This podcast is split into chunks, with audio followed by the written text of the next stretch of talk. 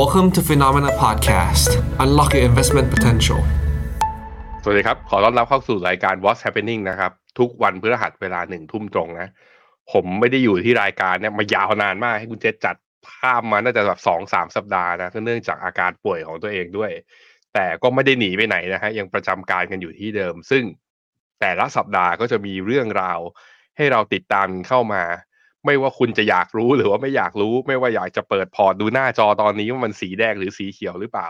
แต่เหตุการณ์บ้านเมืองเหตุการณ์เศรษฐกิจและการเคลื่อนไหวนั้นยังมีอยู่ตลอดเวลา แล้วก็การลงทุนมันในมุมของนักลงทุนอย่างผมนะผมรู้สึกว่ามันคือ ถ้าเราจะประสบความสำเร็จในการลงทุนได้เราต้องทำให้ตัวเองเป็นเหมือนนักกีฬา นั่นก็คือมันต้องมีตารางการฝึกซ้อม ที่มีความเป็นมืออาชีพ มีความสม่ำเสมอและเพิ่มทักษะในระยะยาว ผลการแข่งขันระยะสั้น มันไม่ได้บอกว่าสิ้นสุดฤดูกาลแล้วเราจะไม่เป็นแชมป์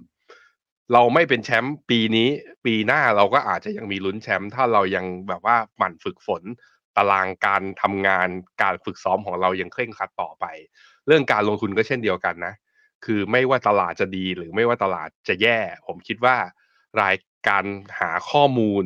การมาพยายามรับสมองให้คมด้วยการวิเคราะห์ข้อมูล มารู้ว่าโลกมันกำลังเคลื่อนไหวอะไรเนี่ยมันคือการเตรียมความพร้อม เมื่อทุกอย่างสุกงอม ปัจจัยถึงพร้อมแล้วเนี่ย ผมคิดว่าโอกาสการลงทุนมันมีอยู่เสมอนะครับ ซึ่งตอนนี้ก็เป็นเรียกว่าเป็นโอกาสอันดี เพราะนี่ก็เข้าสู่ครึ่งเดือนหลังของเดือนธันวาแล้วเราเราเห็นหลาย ๆ รายการรวมถึงที่ฟิโนเมนาเนี่ยเรามีการเอา รวบรวมตัว Outlook ของปี 2024 ของ House ต่างประเทศเนี่ยที่ออกเป็นเปเปอร์ออกมาเนี่ยเรามาสรุปให้หลาย ๆ ท่านก็ได้รับทราบกันไปแล้วว่า แต่ละที่มีมุมมองอย่างไรบางที่ก็แบนะ บอกว่า S&P 500 ปีหน้าเนี่ยดัชนียังไงก็ต่ำกว่าระดับตอนนี้ Recession อาจจะมาไม่มาบางที่ก็เอ้ยบูไปเลย บอกว่าเอ้ย ตลาดหุ้นโลกปีหน้ายังไงก็ดี ภาวะเศรษฐกิจถดถอยเหรอ ลืมไปซะ ไม่มี อ้าววันนี้ก็มาคุยกับเจ้าเจ้าหนึ่ง ซึ่งผมคิดว่าก็เป็นเจ้าใหญ่แล้วก็เจ้าดังที่ผมคิดว่านักลงทุน ก็ควรจะแบบว่าน่าจะอยากรู้ว่ามุมมองในมุมมองของนักทุนสถาบัน ซึ่งบริหารกองทุนขนาดใหญ่เนี่ยมาอย่างยาวนานมาเรื่อยๆเนี่ยแล้วก็อยู่คู่กับนักลงทุนไทยมาสักระยะหนึ่งแล้วเนี่ย ก็น่าจะแบบว่าเขามีมุมมองการลงทุนยังไง ในฐานะของการเป็นนักลงทุนสถาบันคนหนึ่งก็เลยเชิญไซจิสนะผู้เชี่ยวชาญ จากบลจอีสปริงเนี่ย เข้ามาคุยกับเรา สวัสดีครับพี่หมู ครับ สวัสดีครับพี่แบงค์ครับ สวัสดีนักลงทุนทุกท่านด้วยครับ ครับผม พี่หมูครับ วันนี้เราคุยกันเรื่องเอาลุกของปี 2024 แต่ผมขอให้พี่หมูเป็น key highlight คือนักลงทุนตอนเนี้ยอะไรยาวๆเขารู้สึกอย่างนี้เขารู้สึกว่าเราก็คาดการณ์กันได้ แต่ถูกไม่ถูกมันก็อีกเรื่องหนึ่งแล้วโลกมันอยู่ในช่วงเรียกเราอยู่ในยุค VUCA ใช่ไหมมัน uncertainty มันเยอะ มันแบบว่ามัน เขาเรียกว่าความผันผวน volatility มันก็สูงมากงั้นขอแบบครึ่งปีแรกก่อนว่า มันจะมีโอกาสการลงทุนไหม ตลาดมันจะเป็นยังไง ตอนนี้ทาง e Spring เนี่ยมีมุมมองเอาลุกกับครึ่งปีแรก 2024 ยังไงบ้างครับ ตลาดจะดีไหมอย่างนี้แล้วกันผมผมก่อนเข้าเรื่อง เหมือนพี่แบงค์ดูสไลด์ผมก่อนนะ แต่ต้องบอกนักลงทุนนะว่าพี่แบงค์ไม่ได้เห็นสไลด์ผมเลยนะ เรื่องแรกเลยผมมีปิดท้ายไว้หน้าหนึ่งเกี่ยวกับที่พี่แบงค์พูดเลยว่า การลงทุนเนี่ยระยะสั้นอะมันไม่ได้บอก ผมมีคำคำเขาเรียกว่าคตินะครับสำหรับนักลงทุนไว้ปิดหน้าสุดท้าย อย่างที่พี่แบงค์บอกแต่เป็นเวอร์ชันภาษาอังกฤษนิดนึงกับอันที่สองเหมือนพี่แบงค์จะจะรู้คือไม่ได้เขียนในสไลด์ แต่กำลังจะพูดออกมาเป็นประโยคแรกเลยว่า ครึ่งแรกกับครึ่งหลังอะหนังคนละม้วนลองมองแบบนั้นนะครับเออต้องบอกงี้ว่า ถ้าเอาครึ่งแรกเนี่ย เราเชื่อว่าตลาด bullish นะครับ แต่ ครึ่งหลังเนี่ยผมแอบกลัวนะครับแอบกลัวเล็กๆ ผสมกังวลนะครับว่ามันจะมีสองเรื่องจริงๆสามเรื่องด้วยซ้ำหนึ่ง sell on fact นะครับสองนะครับเขาเรียกว่าเออมันไม่มีข่าวดีเข้ามาแล้วนะครับข่าวบวกเนี่ยถ้าจะหมดแล้วอันที่สามมันจะมีความไม่แน่นอน อันนี้ความไม่แน่นอนเนี่ยคำถามคือผมตอบได้ไหมว่ามันจะเป็นแบบไหน เขาเรียกว่าเป็น unknown risk factor คือเรื่องของการเลือกตั้งเนี่ยเป็นอะไรที่ predict ยากมาก ซึ่งแน่นอนแหละว่าผมเชื่อว่าทุกท่านรู้ว่าว่าปีหน้านะครับจะมีการเลือกตั้งหลายที่ แต่ตัวไฮไลท์เนี่ยน่าจะไปอยู่ที่ฝั่งสหรัฐนะครับประมาณสักวันที่ 5 พฤศจิกายนถ้าผมจะไม่ผิดนะครับแล้วแน่นอนครับว่าก่อนเลือกตั้งเนี่ยนะครับประมาณสัก 3-6 เดือนเนี่ยจริงๆประมาณสัก 6 เดือนบวกลบเนี่ย นโยบายแคนดิเดตจะออกมาแล้วนโยบายเนี่ย มันจะเริ่มชัดเจนขึ้น แล้วผมใช้คำว่า2-3ถึงครั้งนะครับ หลังสุดนะครับ โดยเฉพาะ2ครั้งหลังสุดเนี่ย การมุ่งเป้านะครับ ไปที่จีนมันเป็นอะไรที่เรียกคะแนนนิยมได้เยอะนะครับ เพราะฉะนั้นเนี่ยผมคิดว่า uncertainty เนี่ยมันน่าจะเริ่มเกิด ประกอบกับเอ่อผมผมโจหัวให้ฟังก่อนแล้วกันว่า วันที่เฟด นะครับสัปประมาณสักเกือบสองสัปดาห์ที่แล้วที่เฟดไปมีการประกาศดอทพลอตออกมาเนี่ย ผมอะแอบเสียจะแอบเสียดายเล็ก ๆ ว่า จริง ๆ ผมอยากให้เฟดเนี่ย ประกาศดอทพลอตแล้วลงสักประมาณสักสองครั้ง แล้วถึงเวลาจริงเนี่ย พอไปมกเอ่อไปสักประมาณมีนาเนี่ย ให้ขยับดอทพลอตลงมาอีก แปลว่าอะไรแปลว่า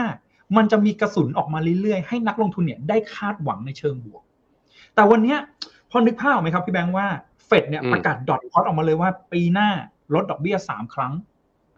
แปลว่าทุกคน price in ไปแล้วว่าโอ้โหสามครั้งเป็นอย่างน้อย และปีถัดไปสี่ครั้ง หมดมุกเล่นแล้วคำถามคือถ้าเฟดไม่ได้ลดสามครั้งจริงล่ะ มันจะเกิดเซลล์ออนแฟนี่คือสิ่งที่เรามองไว้ กับสองนะครับ ผมผมเล่าให้ฟังนี้ก่อนว่า มันเป็นภาพเหมือนกับปี 2022ครับพี่แบงค์นักลงทุนทุกท่านครับ เราถ้าเรายังจำกันได้ ปี 2022 เนี่ยตลาดหุ้นลงเละเทะเพราะนะครับเฟดเนี่ยค่อยๆ ขึ้นดอกเบี้ยแบบ step up จาก 0.25 เป็น 0.5 เป็น 0.75 ถูกไหมครับ ซึ่งสิ่งที่ผมมองคือตลาดเนี่ยลงลงนำไปก่อนเลย แต่พอปี 2023 เนี่ยถามว่าช่วงครึ่งปีแรกเฟดขึ้นดอกเบี้ยอยู่ไหม ขึ้นอยู่นะ แต่ตลาด price ข่าวเชิงลบไปหมดละวันนี้มันจะเป็นภาพของการ reverse กลับขากันนะครับ อันนี้คือสิ่งที่ผมกำลังจะบอกว่า ครึ่งแรกเนี่ย คิดว่า bullish ได้ และถ้าถามผมเนี่ยนะครับ หลายตัวน่าสนใจเออวันนี้จริงๆเนี่ยวันนี้เดี๋ยวเดี๋ยวถ้าไปดูในในสไลด์เดี๋ยวดูในข้อมูลเนี่ยน่าสนใจนะครับ หลายๆท่านกังวลว่าอย่างอย่างว่าตีมเทคที่เราก็บูสต์มาตั้งแต่ตุลาปี 2022 เนี่ยตุลาพฤศจิกาเนี่ยเราเริ่มบูสต์ตัวเทคแล้ว เชื่อไหมครับว่ากองเทคอย่างพวก US Tech นะครับที่ที่กองของเราเนี่ยหรือแม้กระทั่ง NASDAQ ก็ได้นะครับกองของเจ้าอื่นๆเนี่ยนะครับที่มีอยู่ในตลาด อย่าง NASDAQ เนี่ยบวกไปเกือบเลขสี่แล้วนะ US Tech เนี่ยบวกเลขห้าแล้วหักหักแมนฟรีหักฟรอนต์หัก hedging cost เนี่ย ขึ้นต้นด้วยเลขห้านะฮะถ้าถือมาเราไม่ได้ขายทำกำไรตั้งแต่ต้นปี ผมเชื่อว่านักลงทุนหลายท่านกำลังกังวลว่าแล้วมันจะไปต่อไหมเเดี๋ยววันนี้มีสถิติแล้วก็มีมุมมองมาให้ดูด้วยว่า ว่ามันมีอะไรที่น่าสนใจ ขณะเดียวกันเนี่ยเออผมจั่วหัวก่อนเลยแล้วกันเผื่อแบบใครใครสมาธิสั้นเผื่อใครสมาธิสั้น อะไรน่าสนใจมากเราชอบเทคนะครับยังชอบ develop market อยู่ไหมก็ชอบอยู่แต่ว่าอาจจะต้องเป็นธีมนะครับเราชอบเทคเพราะว่าปีหน้าเนี่ยเราเราเชื่อว่าภาพของเศรษฐกิจเนี่ยจะเป็นลักษณะของ mild recession นะครับหรืออาจจะเป็น soft landing ได้ ถ้า worst case เนี่ยอาจจะเป็น mild recession แต่ถ้าถามผมเนี่ยลึกๆอาจจะคิดว่าไม่น่าเกิดคำถามคือเพราะอะไร เพราะว่าถ้ามีเลือกตั้งเนี่ยผมเชื่อว่าไม่น่าให้เกิด นะครับถ้าถ้าเกิดปุ๊บเนี่ยคะแนนนิยมเนี่ยเสียหายแน่นอนโจไบเดนแล้วตอนนี้คะแนนนิยมเนี่ยต่ำสุดเป็นประวัติการด้วยนะครับ เพราะฉะนั้นผมคิดว่านะครับกลุ่มเทคพวกนี้ได้ประโยชน์จากการลดดอกเบี้ย แล้วพวกกลุ่มของซิกิคอลเนี่ยนะครับจะ underperform อันนี้คือประเด็นแรก ประเด็นที่สองผมคิดว่ามันจะเกิดการเขาเรียกว่า mini rotation จริง ๆ ปี 2022-2023เนี่ยเราเกิดการ rotation big rotation ไปรอบหนึ่งแล้วนะครับ ปี 2022 เนี่ย value อะ outperform growth เต็มที่เลย outperform tech ปีนี้นะครับ กลับขากันทั้ง country rotation แล้วก็ sector rotation นะครับ กลุ่มไหนที่ perform อย่างไทยอย่างเวียดนามอย่างอะไรพวกนี้นะครับปีที่แล้ว perform ปีนี้ underperform เละเทะถ้าไม่นับนะฮะถ้าไม่นับจีนที่ underperform อยู่นะครับเอ่อปีหน้าเนี่ยผมคิดว่าไทยน่าจะเริ่มกลับมานะครับ และมันมีอีกหนึ่งเรื่องครับที่ผมเชื่อว่าหลายๆ house อาจจะยังไม่ได้พูดถึงกันนะครับทั้งทั้งในไทยแล้วก็ในต่างประเทศ ผมคิดว่ามันจะมีภาพของการ global เขาเรียกว่าภาพของ global supply chain ที่มันอาจจะเปลี่ยนไป ในอดีตนะครับพี่แบงค์นักลงทุนทุกท่านครับ เราจะเห็นว่าจีนเนี่ยคือ destination ของของ manufacturing ถูกไหมครับ แต่วันนี้พอจีนไม่ฟื้นมีการกำกับดูแลนะครับเอ่อทั้งภาคเศรษฐกิจ แล้วก็พอมันเกิดอสังหาเนี่ยเศรษฐกิจฟื้นตัวช้าจีนกระตุ้นจริง ๆ มันมีมาตรการกระตุ้นออกมาเยอะมากนะครับ ถ้าเกิดท่านใดได้ตามตามทั้งฟิโนเมนาหรือทั้งอีสปริงก็ตาม จะเห็นได้ว่าจีนมีมาตรการออกมาเยอะ แต่ยังไม่ฟื้น เพราะฉะนั้นเนี่ยนักลงทุนเออเขาเรียกว่าผู้ผลิต นะครับเริ่มมองเรื่องของ supply chain ที่อาจจะต้อง move ออกจากจีนบางส่วนนะครับเพราะฉะนั้นเนี่ยกลุ่มที่น่าจะได้ประโยชน์นะครับก็คือภาพของตัวอินเดียกับเวียดนามนะครับแล้วเดี๋ยวเดี๋ยวมีเรื่องเล่าด้วยว่า ปีหน้าอินเดียเราก็มองว่าน่าจะเป็นกลุ่มหนึ่งที่น่าสนใจนะครับรวมถึงไทยด้วยที่ใช้คำว่าโมเมนตัมตอนนี้อาจจะดูไม่ค่อยดีสักเท่าไหร่นะครับแต่ปีหน้าถ้าเรามองสามสี่เรื่องหนึ่งนะครับเรื่องของ valuation ก็ไม่ได้น่าเกลียดนะครับ fundamental อาจจะเดี๋ยวเดี๋ยวเราไปวิเคราะห์กันเชิงลึกแล้วกันเขาเรียกว่าอาจจะไม่ได้ดูดีมาก แต่ดูดีกว่าปีนี้นะครับ เรื่องของ e a r n i n g ใช้ได้นะครับ เพราะฉะนั้นเนี่ยโดยรวมเนี่ยนะครับผมคิดว่าปีหน้าไทยก็น่าสนใจ และอีกหนึ่ง asset class ที่ผมใช้คำว่า อาจจะต้องรีบนะครับ รีบมันเดี๋ยวเดี๋ยวกรตเห็นจะบอกว่าเราเราเขาเรียกเร่งให้นักลงทุนตัดสินใจนะฮะผมใช้คำว่าเราโอกาสเห็นโอกาส อ่าเห็นโอกาส capture yield เอาไว้นะครับคือกลุ่มของตราสารหนี้นะครับแล้วก็กลุ่มของ defensive ที่เป็นพวก global infra นะครับเอ่อต้องบอกงี้ครับว่าวันนี้ยิวมันลงมาเร็วมาก ถ้าใครใครใครดูตัว 2 ปี 10 ปี พวกนี้2ปีเนี่ยจากเอ่อ5.5 วันนี้นะครับลงมาเหลือประมาณสัก4 4.4 4.3นะครับ4.3 กว่ากว่า 10 ปีเนี่ยนะครับต่ำ4ไปเรียบร้อยแล้วเหลือ 3.8 3.8 กว่ากว่า ยิวมันลงมาเร็วมากนะครับ แล้วด้วยพวก duration ยาวๆเนี่ยเอ่ออันนี้น่าสนใจว่าอาจจะต้องรีบ capture yield เอาไว้ เพราะถึงเวลาจริงครับ ผมอยากเล่าให้ฟังว่า เวลาที่เฟดลดดอกเบี้ยจริงๆแล้วเนี่ยยิวมันไม่ค่อยกดแปลว่าวันนี้ทุกคนกำลังจะบอกว่า เดี๋ยวฉันจะรอว่าเฟดลดดอกเบี้ยก่อน แล้วจะค่อยเข้าไปลงทุนรอให้ตลาดเนี่ย มันชัดเจนกว่านี้ว่าเฟดลดจริง ๆ เชื่อไหมครับว่าจากอดีตส่วนใหญ่เนี่ย เวลาที่แอคชั่นไปแล้วเนี่ย Impact ไม่ค่อยเยอะเพราะตลาดเนี่ยมันจะ price in ล่วงหน้าไปก่อน นี่คือ key takeaway สำหรับการลงทุนในปีหน้าครึ่งแรกแล้วกันครึ่งแรก ส่วนครึ่งหลังเนี่ยอาจจะเป็นภาพอีกแบบหนึ่งนะครับ ประมาณนี้อันนี้สำหรับคำถามแรกนะฮะผมคิดว่าน่าสนใจตรงนี้ครับ เหมือนพี่หมูจะบอกว่าความเสี่ยงไฮไลท์สำคัญมันมาจาก expectation ของนักลงทุนคือความคาดหวังถูกต้องครับ ซึ่งตอนนี้ถ้าดูจากผมดูจากตัว CME Fed Watch Tools เนี่ย คือตลาดหวังใจไปแล้วว่าดอกเบี้ย คือมันไม่ใช่ลงเท่าที่ Fed dot plot บอกอะจะลงสามครั้งตอนนี้ Fed fund futures บอกจะลงห้าครั้ง ประชุมปีหนึ่งมีแปดครั้ง คือมันแล้วแล้วลดครั้งแรกคือลดมีนาเลย อันนี้คือเรื่องที่หนึ่งนะคือตลาดหวังไปมากกว่าที่ดอทพอตบอก เรื่องที่สองคือแล้วถ้าดูที่ตลาดพันธบัตรอย่างที่พี่หมูบอกเมื่อกี้วันที่ยี่สิบตุลาคือวันที่ ไม่ใช่ยี่สิบตุลาวันที่ยี่สิบสามตุลาวันจันทร์ที่ยี่สามตุลา วันที่บ้านเราหยุดนะ วันปียะ คือวันที่บอลยิวสิบปีของสหรัฐ ชนห้าเปอร์เซ็นท่วนณนะวันนี้นะ ตอนที่เราตอนที่เราคุยกันอยู่ตอนเนี้ย มันอยู่ที่สามจุดแปดเจ็ดแปลว่าลงจากระดับสูงสุดมาหนึ่งประมาณเกือบเกือบร้อยยี่สิบเบสิสพอยต์ซึ่งเหมือนก็แปลว่า price ถ้าสมมุติว่าเฟดจะลดดอกเบี้ย สักครั้งละศูนย์จุดสองห้าก็แปลว่าลดห้าครั้ง คือมันเหมือนตลาดคิดนำ ดอทพลอตและคิดนำเฟดไปแล้ว แล้วผมอะรู้สึกใจคอไม่ดีพี่หมู ตลาดคิดนำทีไรนะ ตลาดมัดคือมันมักจะไม่เป็นอย่างหวัง พอมันเป็นอย่างนี้ผมเลยขอถามพี่หมูอย่างนี้ก่อนว่า ไอ้ที่พี่หมูกลัวว่าแล้วถึงเวลาจริงเฟดจะลดดอกเบี้ยไม่ได้ตามนั้นน่ะ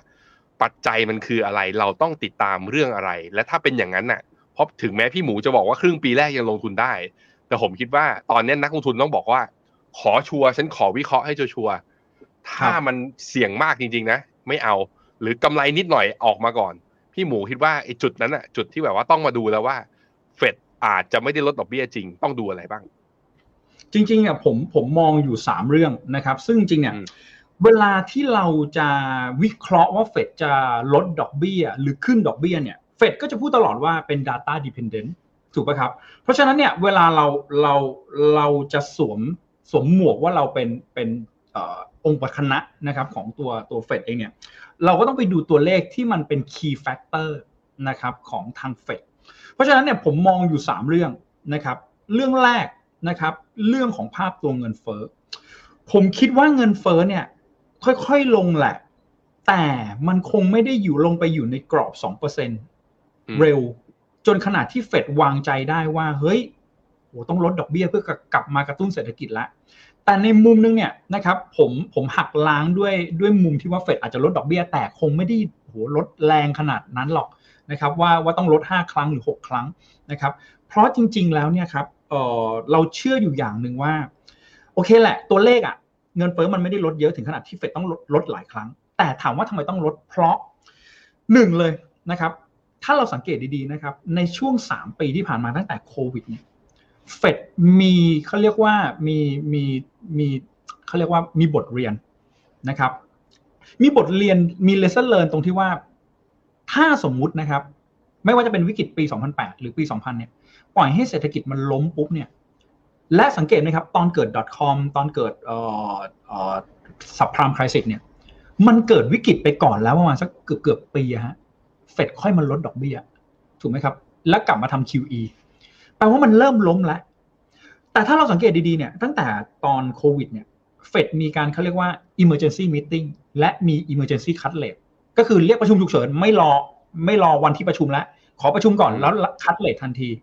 แล้วสังเกตไหมครับว่าตอนนั้นเนี่ยมีมีการทำ QE พอ QE เนี่ยเริ่มเอาไม่อยู่เป็นเขา QE unlimited ตอนแรกมีระบุวงเงินก่อน แล้วเป็น QE unlimited ถูกไหมครับ ปีนี้ก็มีเหมือนกันนะ ปีนี้มีมีมี lesson learn เหมือนกันคือ ถ้ายังจำกันได้ตอนสักประมาณเดือนเดือนมีนาเมษาของปีนี้ ถ้าเรายังจำกันได้ว่ามี SVB Bank ล้ม มี Signature Bank ล้ม ในคืนนั้นเนี่ย ผมยังจำได้เลยผมอะผมแทบไม่ได้นอนเลย ประมาณสักตีสองเนี่ยเจเน็ตยาเล่นออกมาบอกว่าเนี่ยยังไม่ได้มีมาตรการออกมา ผ่านไปประมาณสักชั่วโมงกว่าๆตีสามอะ FDIC เนี่ยหรือสถาบันคุ้มครองเงินฝากของของสหรัฐเนี่ยออกมาประกาศนะครับว่า คุ้มครองแบบไม่จำกัดวงเงินซึ่งปกติมันจะคุ้มครองประมาณสักสองแสนห้าหมื่นนะครับ ถ้าผมจำตัวเลขไม่ผิดนะครับ ต่อคนต่อบัญชีต่อคนนะครับรอบนี้คุ้มครองแบบไม่จำกัดวงเงินกันแบงก์รัน เพราะฉะนั้นเนี่ยแปลว่าผมเชื่อว่าธนาคารกลางเนี่ยน่าจะมีเลเซอร์เลยแล้วว่า มีการ proactive ก่อน proactive หมายความว่าเฮ้ยทำไปก่อน เพื่อไม่รอให้มันล้มนะครับ เพราะฉะนั้นเนี่ยต้นทุนนะครับของการประคองเศรษฐกิจ กับการฟื้นฟูเศรษฐกิจเนี่ยมันไม่เท่ากันนะครับ เพราะฉะนั้นเนี่ยผมคิดว่าประเด็นเนี้ยนะครับอาจจะมีการลดดอกเบี้ยแหละ แต่คงไม่ได้ลดเยอะเหมือนที่ตลาดคาดการณ์กัน ประเด็นที่สองนะครับเรื่องของตัวภาคแรงงาน วันนี้จริง ๆ ต้องบอกว่าตัวเลขก็ยังมิกซ์กันอยู่นะครับเอ่อค่าแรงรายชั่วโมงนะครับโตในอัตราที่น้อยลง แต่ไม่ถึงกับติดลบนะครับ การว่างงานนะครับเริ่มมีสัญญาณ นะครับเขาเรียกว่าว่างงานเพิ่มขึ้น แต่ตัวเลขประจำสัปดาห์เนี่ยก็ยังมิกซ์กันอยู่นะครับเพราะตัวเลขเอ่อที่เปิดนะครับประจำเอ่อประจำเดือนนะครับตัวเลขเอ่อตำแหน่งงานว่างประจำเดือนที่เปิดนะครับนอนฟาร์มเพโลนะครับประจำเดือนคือในแต่ละรอบเนี่ยมันมิกซ์กันอยู่ มันไม่ได้ส่งสัญญาณว่ามันแย่ซะทีเดียว เพราะฉะนั้นอันเนี้ยก็เป็นอันนึงที่คิดว่า มันส่งสัญญาณว่ามีแนวโน้มอ่อนแอบ้างแหละ แต่แต่ไม่ได้แย่ซะทีเดียวนะครับแล้วอันที่สาม นะครับ ผมดูเรื่องของตัวราคาบ้านนะครับ ราคาบ้านก็ยังไปได้ เพราะฉะนั้นเนี่ยภาพเนี้ยนะครับ พวกเรื่องของตัวเชลเตอร์เนี่ยนะครับ เรื่องของตัวอ่อ housing price เนี่ยพวกเนี้ยมันยังไปได้ เพราะฉะนั้นเนี่ยตัวเลขสำคัญทางเศรษฐกิจนะครับ ผมคิดว่าโดยรวมเนี่ยนะครับยังยังพอไปได้ ขณะเดียวกันเนี่ยนะครับ ถ้าเราไปดูเนี่ยนะครับนอกจากการเงินแล้วเนี่ยจริงๆมันก็มีเรื่องของตัวมาตรการการคลังนะครับที่ที่ออกมานะครับ เราจะเห็นว่าจริงๆแล้วเนี่ย เอ่อหลาย ๆ ท่านอาจจะไม่ได้เขาเรียกว่าอาจจะตามข่าวบ้างหรือบางท่านเนี่ยนะครับ อาจจะเขาเรียกว่าถ้าเกิดไม่ได้อินไซต์จริงๆเนี่ยเราก็จะไม่รู้ว่าจริง ๆ เนี่ยในช่วงไตรมาสแรกของของของปีหน้าเนี่ยมันจะมีซับไพรบอลนะครับของฝั่งสหรัฐออกมา ซึ่งออกมาเพื่อใช้ในเรื่องของตัวการคลัง เพราะฉะนั้นเนี่ยมันมีมาตรการการคลังออกมาใช้อันหนึ่งแล้วนะครับการเงินเนี่ยนะครับอาจจะเป็นเฟดถัดไป เพราะฉะนั้นโดยรวมเนี่ยนะครับสามสี่ประเด็นเนี้ยผมคิดว่าน่าจะทำให้เฟดเนี่ย อาจจะต้องลดแหละเพื่อเป็นการ proactive แต่คงไม่ได้ลดเยอะขนาดนั้น อีกอันนึงผมผมใช้คำว่ามองภาพนี้แล้วกันว่า ลองนึกภาพครับพี่แบงค์วัดว่า วันนี้ถ้า risky asset ปรับตัวขึ้นไม่ว่าจะเป็นพวกหุ้นตราสารหนี้ REIT ใครถือ global REIT อยู่เนี่ยหนึ่งเดือนที่ผ่านมาสองหลักนะครับอืมแปลว่าอะไรครับ แปลว่าเงินในกระเป๋าอะหรือว่าเวลของของนักลงทุนเนี่ย เพิ่มขึ้น โดยที่เฟดยังไม่ต้องทำอะไรเลย แปลว่าพอเวลมันเพิ่มขึ้นเนี่ยหรือความมั่งคั่งมันเพิ่มขึ้นเนี่ยความกล้าในการ spending นะครับมันเพิ่มขึ้นตาม เงินเฟ้ออาจจะไม่ได้ลงแรง เพราะฉะนั้นนี่คือภาพที่เราประเมินเอาไว้นะครับว่า ใจนึงเนี่ยเราคิดว่าเฟดน่าจะมีการลดดอกเบี้ยเพื่อเป็นการ proactive นะครับแต่อีกมุมนึงเนี่ยเราคิดว่าถ้าสมมุติเฟดไม่ได้ลดดอกเบี้ยจริง ๆ แล้วเนี่ยหรือลดน้อยกว่าที่ตลาดคาดเนี่ยนะครับเอาแค่ตามดอทพลอตเนี่ยผมคิดว่าตลาดก็ผิดหวังแล้ว นะครับเพราะตามดอทพลอตมันลดสามครั้ง แต่ตลาดอย่างที่พี่แบงค์บอกครับ มันลดห้าครั้ง จริงๆเนี่ยเราโจหัวเอาไว้นะครับ higher for not, not longer คืออมอย่างที่พี่แบงค์บอกเลยว่า สักประมาณเดือนต้นเดือนตุลาคมเนี่ยสองเดือนที่แล้วเองนะฮะอืมทุกคนยังบอกเลยว่า higher for longer ผมไปดูเนี่ยนะครับ ตัวตัวใน Bloomberg เนี่ย consensus เนี่ยลดดอกเบี้ยครั้งแรกนะครับ สิงหาหรือไม่ก็กันยาอืมผ่านมาอีกหนึ่งเดือนเนี่ย ขยับเข้ามานะครับ เป็นกลางปีแล้วเป็นมิถุนา ตอนเนี้ยเริ่มคุยกันแล้ว ว่าจะเป็นเดือนสามหรือเดือนสี่อืมนะครับ อันเนี้ยมันกลับมาเร็วขึ้น เพราะฉะนั้นเนี่ยผมคิดว่าวันเนี้ยสินทรัพย์ต่าง ๆ เนี่ยมันขึ้นบน expectation นะครับ ขึ้นบนอืมความคาดหวัง ถึงเวลาจริงนะครับ ลดดอกเบี้ยน้อยกว่าคาด หรือไม่ลดเลยเนี่ย มันจะเกิดการ sell on fact นี่คือสิ่งที่ผมอะแอบกังวล ผมถึงบอกว่า อยากให้เฟดเนี่ยนะครับ ประกาศ ดอทพลอตออกมาลงลงสักสองครั้ง แล้วมีนาเนี่ยค่อยปล่อยกระสุนให้คนได้คาดหวังเพิ่มต่อ มันมันจะมีมันจะมีเขาเรียกว่าเหมือนกับกระสุนออกมาเรื่อยๆ ให้คนเนี่ยนะครับได้รู้สึกว่าเฮ้ยมันมีมาตรการอะไรออกมาเยียวยาเรื่อยๆ แต่ถ้าเกิดออกมาทีเดียวปุ๊บหมดละข่าวดี ที่เหลือเนี่ยอืมมองไปข้างหน้านะครับ ครึ่งปีหลังเนี่ยเหลือการเลือกตั้งนะครับเหลือเรื่องของเอ่อการลดดอกเบี้ยจะลดจริงหรือเปล่าด้วยนะครับ และเศรษฐกิจจีนจะฟื้นไหม เพราะฉะนั้นเนี่ยนะครับ อันนี้เป็นภาพหนึ่งที่เราประเมินเอาไว้นะครับ ว่าอาจจะต้องอืมระมัดระวังในครึ่งปีหลังนะครับ โอเค ได้ครับพี่หมูครับ ถ้าอย่างนั้นไปขอทาง Eastspring มองยังไงกับภาพรวมของ eco- global economic ปีหน้าจะโตดียังไง แล้วเอาเอาไปภาพ macro นะว่าประเทศแล้วประเทศไหนจะโตดีกว่าปีนี้ ประเทศไหนที่พี่หมูมองว่าเป็น key highlight น่าสนใจ รวมถึงแตะไปเลยก็ได้ครับพี่หมูเมื่อกี้พี่หมูบอกว่าประเทศไทยเนี่ย ตลาดหุ้นไทยน่าสนใจ มันน่าสนใจในมุมของ economic ด้วยไหม เพราะว่าคนก็ถกเถียงกันมากเหลือเกินว่าดิจิตอลวอลเล็ตหนึ่งหมื่นบาทเนี่ยมันช่วยเศรษฐกิจไทยหรือมันซ้ำเศรษฐกิจไทยกันแน่พี่หมูเชิญนะโอเคครับเอาเอาเอาจริง ๆ ผมผมเอาข้อมูลมาให้ดูนะครับ อยากให้ดูภาพนี้ก่อนนะครับ ก็ถ้าเราดูเนี่ยนะครับ จริงๆเอ่อข้อมูลน่าสนใจนะครับว่าเอ่อเรื่องของการ recession เนี่ยนะครับโอกาสน้อยลงนะครับ ด้านซ้ายมือเนี่ยวัดต้นปีกับวัดปัจจุบันเนี่ย คนมองว่าโอกาสการ recession น้อยลง หรือถ้าเกิด recession เนี่ยมันก็จะเป็นลักษณะภาพของ mild recession ถูกไหมครับ แต่ทีนี้คำถามคือ และประเทศไหนน่าสนใจ ถ้าเราไปดูในในในด้านขวาเนี่ยนะครับเราจะเห็นได้ว่า GDP growth ในปีหน้าเนี่ย develop market นะครับกับ emerging market เนี่ย emerging market อะดูเหมือนจะทำได้ดีกว่านะครับ กลุ่มที่ทำได้ดีเนี่ยนะครับไม่ว่าจะเป็นอินเดียนะครับไทย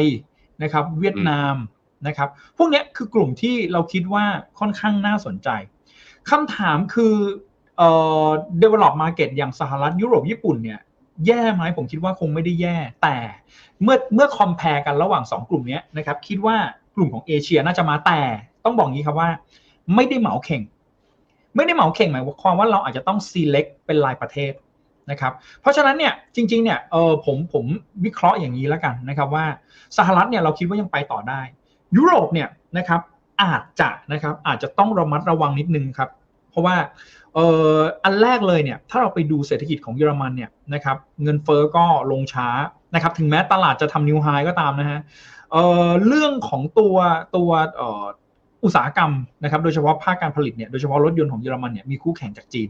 นะครับ และประเด็นคือเรื่องของตัวราคาพลังงานเองเนี่ย ในปี 2024 เนี่ยนะครับ ทางทางเยอรมันเนี่ยนะครับเขาก็ประกาศชัดเจนนะครับว่าเขาจะจะไม่พึ่งพาพลังงานจากรัสเซียละนะครับ เพราะฉะนั้นเนี่ยแน่นอนครับว่าคอสในการนำเข้าพลังงานของเยอรมันเนี่ยเพิ่มขึ้นแน่นอน แล้วเยอรมันเนี่ยเป็นเขาเรียกว่าเป็นกลุ่มประเทศ เป็นประเทศที่เป็นเสาหลักของยุโรปนะครับ เพราะฉะนั้นเนี่ย มีโอกาสนะครับที่ที่จะเกิดความผันผวนได้ในระยะสั้น แต่ข้อดีคือนะครับ valuation เนี่ยไม่ได้แพง e a r n i n g ยังโตได้ เพราะฉะนั้นหักลบกลบหนี้กันเนี่ยนะครับเราประเมินว่าอาจจะ buy on dip นะครับ ส่วนของญี่ปุ่นเนี่ยอันเนี้ยต้องบอกงี้ครับว่าเราเราก็มีการคุยกับสิงคโปร์เหมือนกันนะครับสิงคโปร์คือ East Spring สิงคโปร์นะครับ จริง ๆ ต้องบอกงี้ครับว่า ถ้ามองในมุมของของเออเขาเรียกว่า e a r n i n g เนี่ย ญี่ปุ่นถือว่าน่าสนใจ e a r n i n g โตได้ดี แต่จริง ๆ ถ้าเราไปมองเอ่อเรื่องของ fundamental กับเรื่องของความเสี่ยง แอบกังวลนิดนึงนะครับ เพราะว่าจริง ๆ แล้วเนี่ย e a r n i n g โตได้ดีนะฮะ เรื่องของ valuation เนี่ยแอบแพงนะครับ และอีกอันหนึ่งที่ต้องระมัดระวังนะครับ ตัว BOJ นะครับ BOJ หรือหรือตัวธนาคารกลางของญี่ปุ่นเองเนี่ย ผมผมลองวิเคราะห์ให้ฟังอย่างนี้แล้วกันนะครับว่า ถ้าเกิดเราสังเกตดีๆเนี่ยญี่ปุ่นเป็นประเทศเดียวที่ยังไม่เกิดการ rotation ในปีที่แล้วกับปีนี้ ปีที่แล้วกับปีเนี้ยญี่ปุ่นเป็นประเทศเดียวที่ outperform ต่อเนื่อง จริงๆเนี่ยหุ้นญี่ปุ่นเนี่ยโตได้แค่ 3 เดือนจริงๆเนี่ยต้องบอกอย่างนี้ครับว่ามันโตมา 3 เดือน 4 เดือนแล้วมันหยุดมันโตตอนสักประมาณมีนาเมษาพฤษภาแล้วมันนิ่งมา 3 3 0 0 0มันตลอด เพราะตอนนั้นนะครับอุเอดะเนี่ยนะครับมีมาตรตอนแรกทุกคนคิดว่าอุเอดะจะใช้มาตรการแบบตึงตัว ตอนเนี้ยใช้มาตรการการเงินแบบผ่อนคลายเหมือนเดิม แต่เขามีการปรับท่าทีการสื่อสาร สังเกตไหมครับ yield curve control เนี่ยจาก 0.25 เป็น 0.5 ตอนนี้ปัจจุบันเป็น 1%แต่ 1%เนี่ยสามารถยืดหยุ่นเกินได้นิดหน่อย แปลว่าอะไร แปลว่าเริ่มมีท่าทีการสื่อสารที่เปลี่ยนไป ประเด็นที่สองนะครับ ถ้าเราไปสังเกตไส้ในดีๆเนี่ยนะครับ ผมเผื่อนักลงทุนบางท่านยังไม่ทราบ หลังบ้านเนี่ย BOJ เนี่ยเริ่มมีการหยุดซื้อสินทรัพย์ บางตัวแล้วนะครับ อย่างรีดเนี่ยไม่ค่อยเข้าซื้อแล้วนะครับ อย่างหุ้นเนี่ยนะครับ ไม่ค่อยเข้าซื้อละเพราะฉะนั้นแรงส่งเนี่ยอาจจะน้อยลงนะครับ และอีกอันหนึ่งที่น่าสนใจ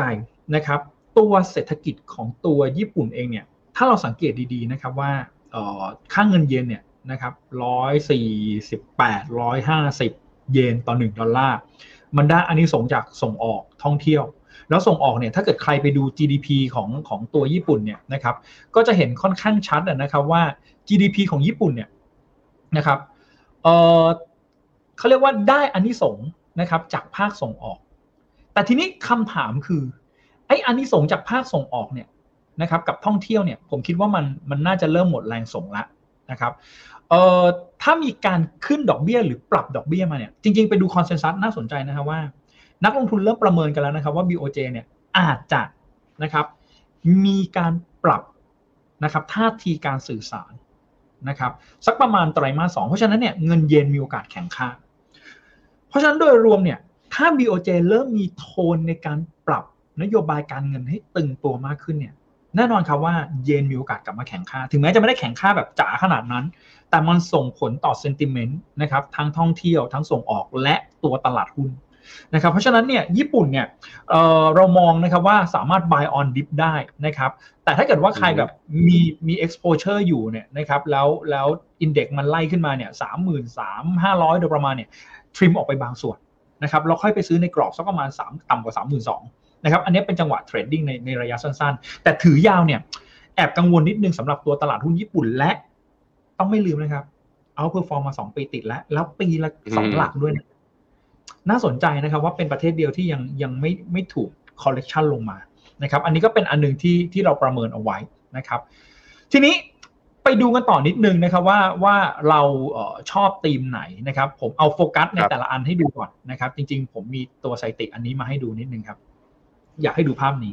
กลับไปที่สหรัฐนิดนึงนะครับเราเอาคีย์ก่อนเลยว่าเราชอบกลุ่มไหนนะครับภาพนี้ครับถ้าเราไปดู e a r n i n g ในปีหน้าเนี่ยนะครับจะเห็นได้ว่าปีหน้าปี 2024 นะครับกับปี 2025 เนี่ยน่าสนใจนะครับว่าค่าเฉลี่ย S&P 500 เนี่ยทำได้ประมาณสักเกือบเกือบ10%น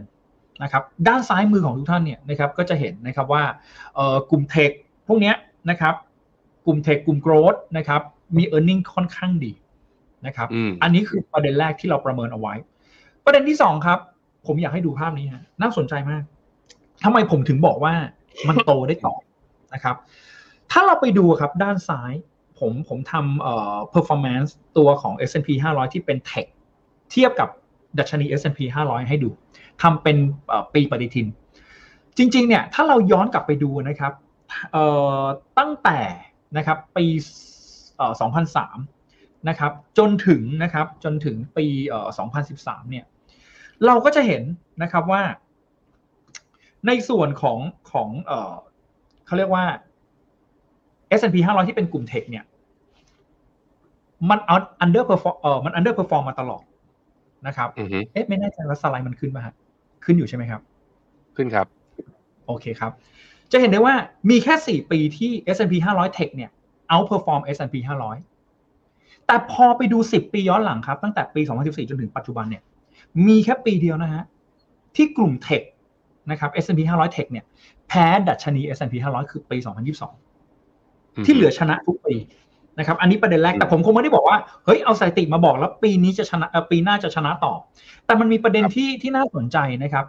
เอ่อ ตั้งแต่การมาของตัว Chat GPT เนี่ยนะครับ เริ่มมีการลงทุนเรื่องของตัวเอ่อ generative AI มากขึ้นนะครับ ตัว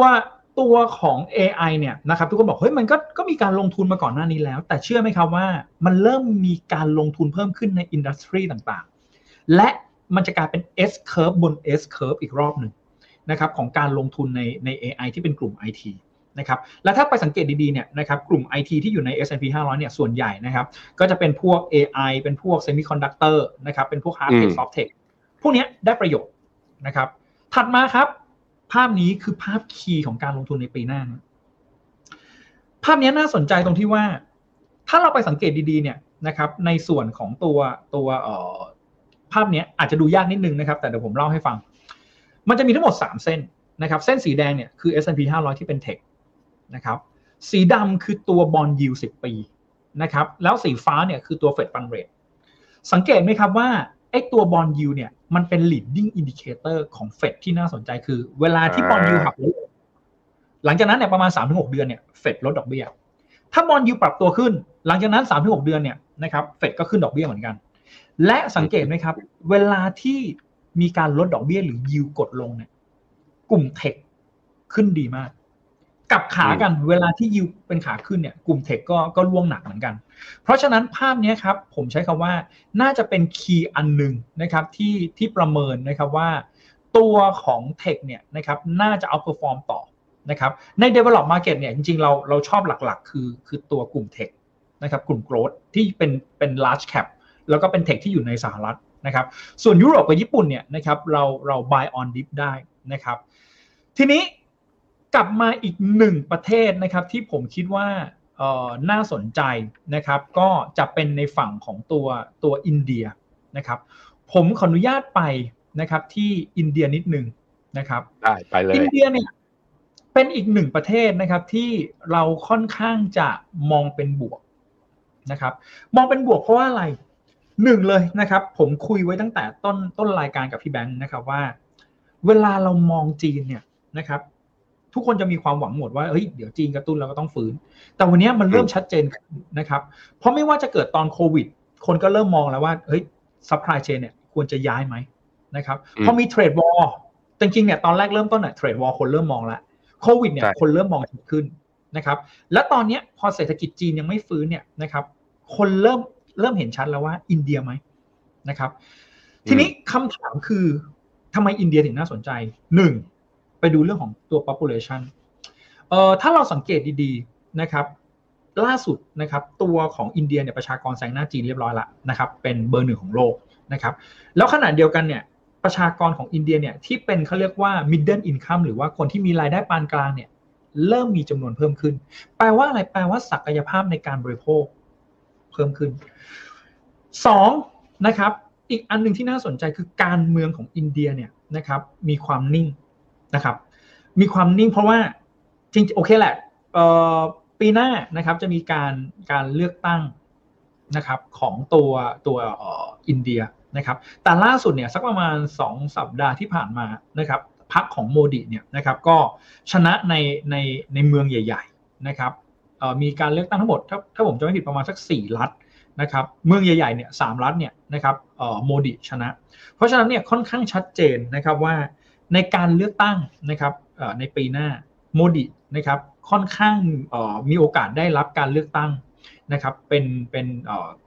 เขาเรียกว่านายกรัฐมนตรีของอินเดียเนี่ยนะครับเป็นสมัยที่3นะครับเพราะฉะนั้นความต่อเนื่องของนโยบายนะครับน่าสนใจ 3 นะครับเรื่องของตัว e a r n i n g growth นะครับของอินเดียเนี่ยนะครับก็ยังโตได้นะครับ GDP ของอินเดียนะครับยังโตในระดับแบบ 6%กว่าๆได้ด้วยขนาดประเทศแบบนี้นะครับและอย่างที่ผมบอกจั่วหัวไว้ global supply chain ครับ ถ้าเราสังเกตดีๆเนี่ยนะครับบริษัทใหญ่ๆนะครับอย่างตัว Foxconn นะครับเป็น OEM ที่ใหญ่ที่สุดในโลกนะครับก็มีแผนนะครับที่จะไปลงทุนในอินเดียนะครับอย่างของตัวเอ่อ Amazon นะครับ ก็มีแผนที่จะไปลงทุนในอินเดียเหมือนกัน แล้วล่าสุดนะครับตัว Google เนี่ยนะครับเขาก็วางแผนที่จะให้อินเดียเนี่ยนะครับเป็นเขาเรียกว่าศูนย์กลางนะครับทางการเงินนานาชาติเขาเขาตั้งโปรเจกต์นี้ว่า GIFT ที่แปลว่าของขวัญนะครับเอ่อ GIFT นะครับคุชาเอ่อเขาเรียกว่าคุชาลาดนะครับ International Finance Tech City นะครับนี่คือโปรเจกต์ของเขา เพราะฉะนั้นเนี่ยเราคิดว่าอินเดียก็เป็นอีกอันหนึ่งที่ค่อนข้างน่าสนนะ ครับสำหรับสำหรับตัวอินเดีย แต่ว่าอินเดียเนี่ยต้องบอกอย่างนี้ครับว่า valuation แอบแพงนะครับแอบแพงแต่เราคิดว่า risk reward นะครับน่าสนใจนะครับมอันนี้คืออมกลุ่มที่เรามองว่าค่อนข้างน่าสนนะครับเอ่อต้องพูดจีนหน่อยละนะครับ บางคนบอกโอ้โหพูดผมแต่เดี๋ยวก่อนพี่หมูผมเอากลุ่มที่น่าสนเนี่ย ถ้าเอาไอ้เป็นความเห็นของอีสปริงก็ได้ เป็นความเห็นของพี่หมูก็ได้ เรียงให้หน่อยได้ไหมชอบมากสุดไปชอบน้อยสุด ถ้าชอบมากสุดใช่ไหมครับผมผมชอบอืมเทคแต่ต้องเป็นเทคขนาดใหญ่นะ ต้องเป็น large cap mega cap จริง ๆ เนี่ยมีคนต้ถาอมงเยอะต้อนะงเป็นพี่แบงค์ต้องเป็นเทคที่ลิสต์ในอเมริกาได้ไหมเป็นเทคจีนอะได้ไหมถูกต้องเทคจีนเทคยังจีนยังที่ลิสมองต์ในอเมว่าริกาเอาไหม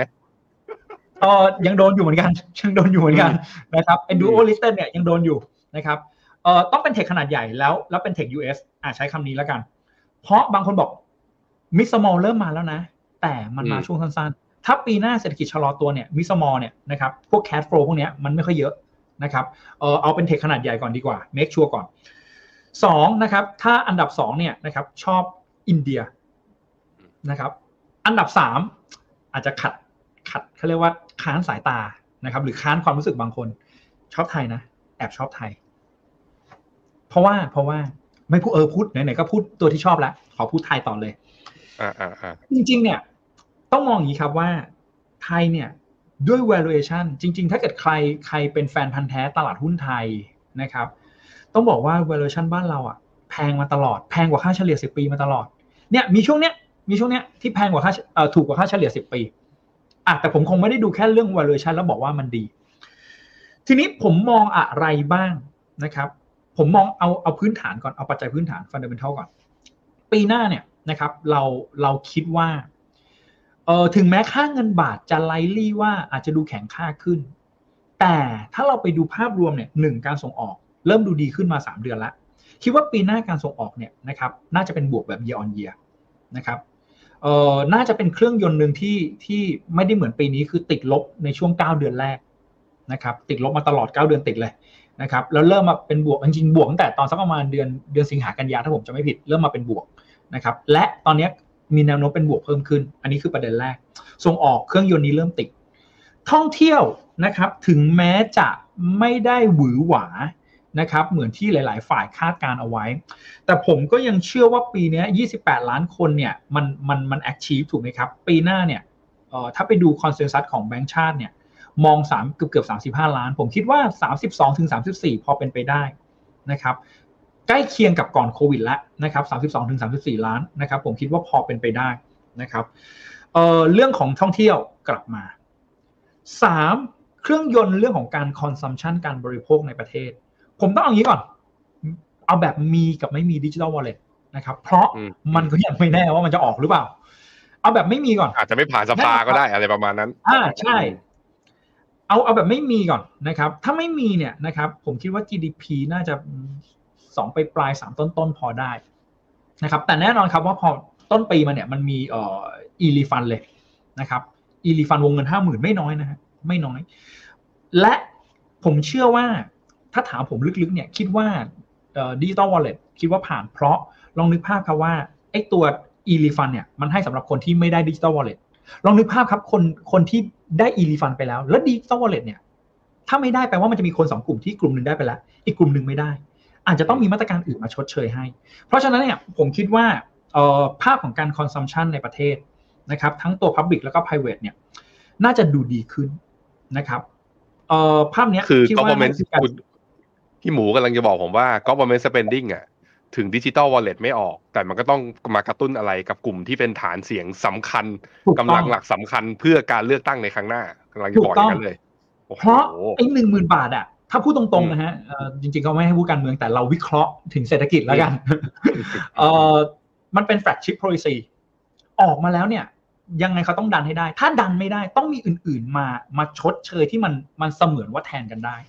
นะครับอือฮึเพราะฉะนั้นเนี่ยมันจะเกิดการใช้จ่ายที่เพิ่มขึ้น ทีนี้คำถามคือสิ่งที่ผมอะทีนี้ไปสำหรับคนที่แบบไม่เห็นด้วยกับดิจิ t a ลวอลเล็ตแล้วกัน จริง ๆ เนี่ยผมคิดว่ามีหรือไม่มีเนี่ย เสร็จอ่าอันนี้ยกมือนี่คือเห็นด้วยหรือไม่เห็นด้วยฮะ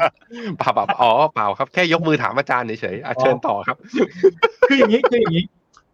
ผมใช้คำว่าเอ่อแน่นอนจริง ๆ มันมีตัวเลขอันหนึ่งที่ถ้าลองวิเคราะห์ดีๆเนี่ยการมี digital wallet กับไม่มี digital wallet เนี่ย GDP ต่างกันแค่ 0.6เปอร์เซ็นต์เอง ถ้าไปดูแบงก์ชาติที่คาดการณ์กัน แต่ใช้วงเงิน5แสนล้าน แต่คำถามคือคำถามคือ ผมแค่คิดว่ามองในมุมของการลงทุนก่อน ระยะยาวอีกเรื่องหนึ่งว่าเราต้องมาเสียภาษีเพิ่มขึ้น มีหนี้ต่อหัวเพิ่มขึ้นอันนั้นอีกเรื่องหนึ่งผมกำลังบอกว่า ถ้ามันมีดิจิ t a ลวอลเล็ตเนี่ย สิ่งหนึ่งที่ผมเชื่อว่า fiscal multiplier เนี่ย มันจะเพิ่มขึ้นมากกว่าไม่มี แต่อือฮึผมไม่ได้เชื่อว่ามันจะเป็นสามเท่าหกเท่า เหมือนที่รัฐบาลบอกไว้ ซึ่งจริงๆเนี่ย ถ้าเราไปดูเอ่องานวิจัยไม่ว่าจะเป็น IMF k e n s i a n หรือแบงก์ชาติบ้านเราเนี่ย ต่ำหนึ่ง นะฮะใช้คำว่าอืมต่ำหนึ่งนะครับซึ่งผมคิดว่าโอเคแหละ มีกับไม่มีการมีเนี่ยมันก็มีตัวคูณเพิ่มขึ้นแต่มันแค่ไม่เยอะ แต่มันก็ช่วย drive เรื่องของการใช้จ่ายได้บ้างทำให้โมเมนตัมการลงทุนในหุ้นไทยเนี่ยน่าสนใจ แต่อีกอันหนึ่งที่ต้องระวังเออแน่นอนครับมันจะมาพร้อมกับการออกบอลหรือ supply ที่เพิ่มขึ้น เวลา supply อืมบอลที่ออกมาปุ๊บเนี่ยแน่นอน project อันนี้คือเมกะโปรเจกต์ถูกไหมครับ ต้องไปกู้พอไปกู้เสร็จปุ๊บประเด็นเรื่อง supply bond ออก วินัยการคลังนะครับ อาจจะใช้คำว่าอาจจะถูกอันในอนาคตนะฮะอาจจะเป็นเหมือนสหรัฐคือถูกลดอันดับความน่าเชื่อถือ เพราะฉะนั้นยิวบอลบ้านบ้านเราเนี่ยอาจจะเด้งขึ้น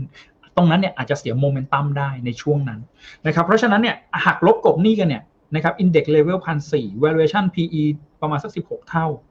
e a r n i n g growth นะครับ ปีหน้าโตได้ประมาณสักสิบสองถึงสิบสี่เปอร์เซ็นไม่น่าเกลียด นะครับก็เป็นอันหนึ่งที่ที่แอบน่าสนใจเหมือนกันนะครับเอ่อแล้วลึกๆเนี่ยนะครับจะบอกว่า home bias ก็ไม่ใช่เพราะ ถ้าใคร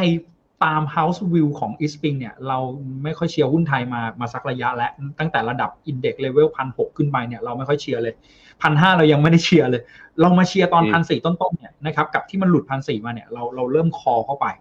นะครับก็เป็นภาพหนึ่งที่คิดว่าไทยแอบน่าสน นะครับก็อันนี้เป็น 3 กลุ่ม ranking มาให้กลุ่ม tech สหรัฐอินเดียไทยแล้วพอๆกับเวียดนามนะครับผมขอลองคุยใน point นี้เลยอ่าเพื่อเจาะลงไปในรายกลุ่มอุตสาหกรรม ไม่ไม่ต้องไปถึงขั้นชื่อหุ้นนะครับอ่าพี่เค้กโปรดิวเซอร์เอาหน้าจอกราฟตัวเซตของผมขึ้นให้หน่อย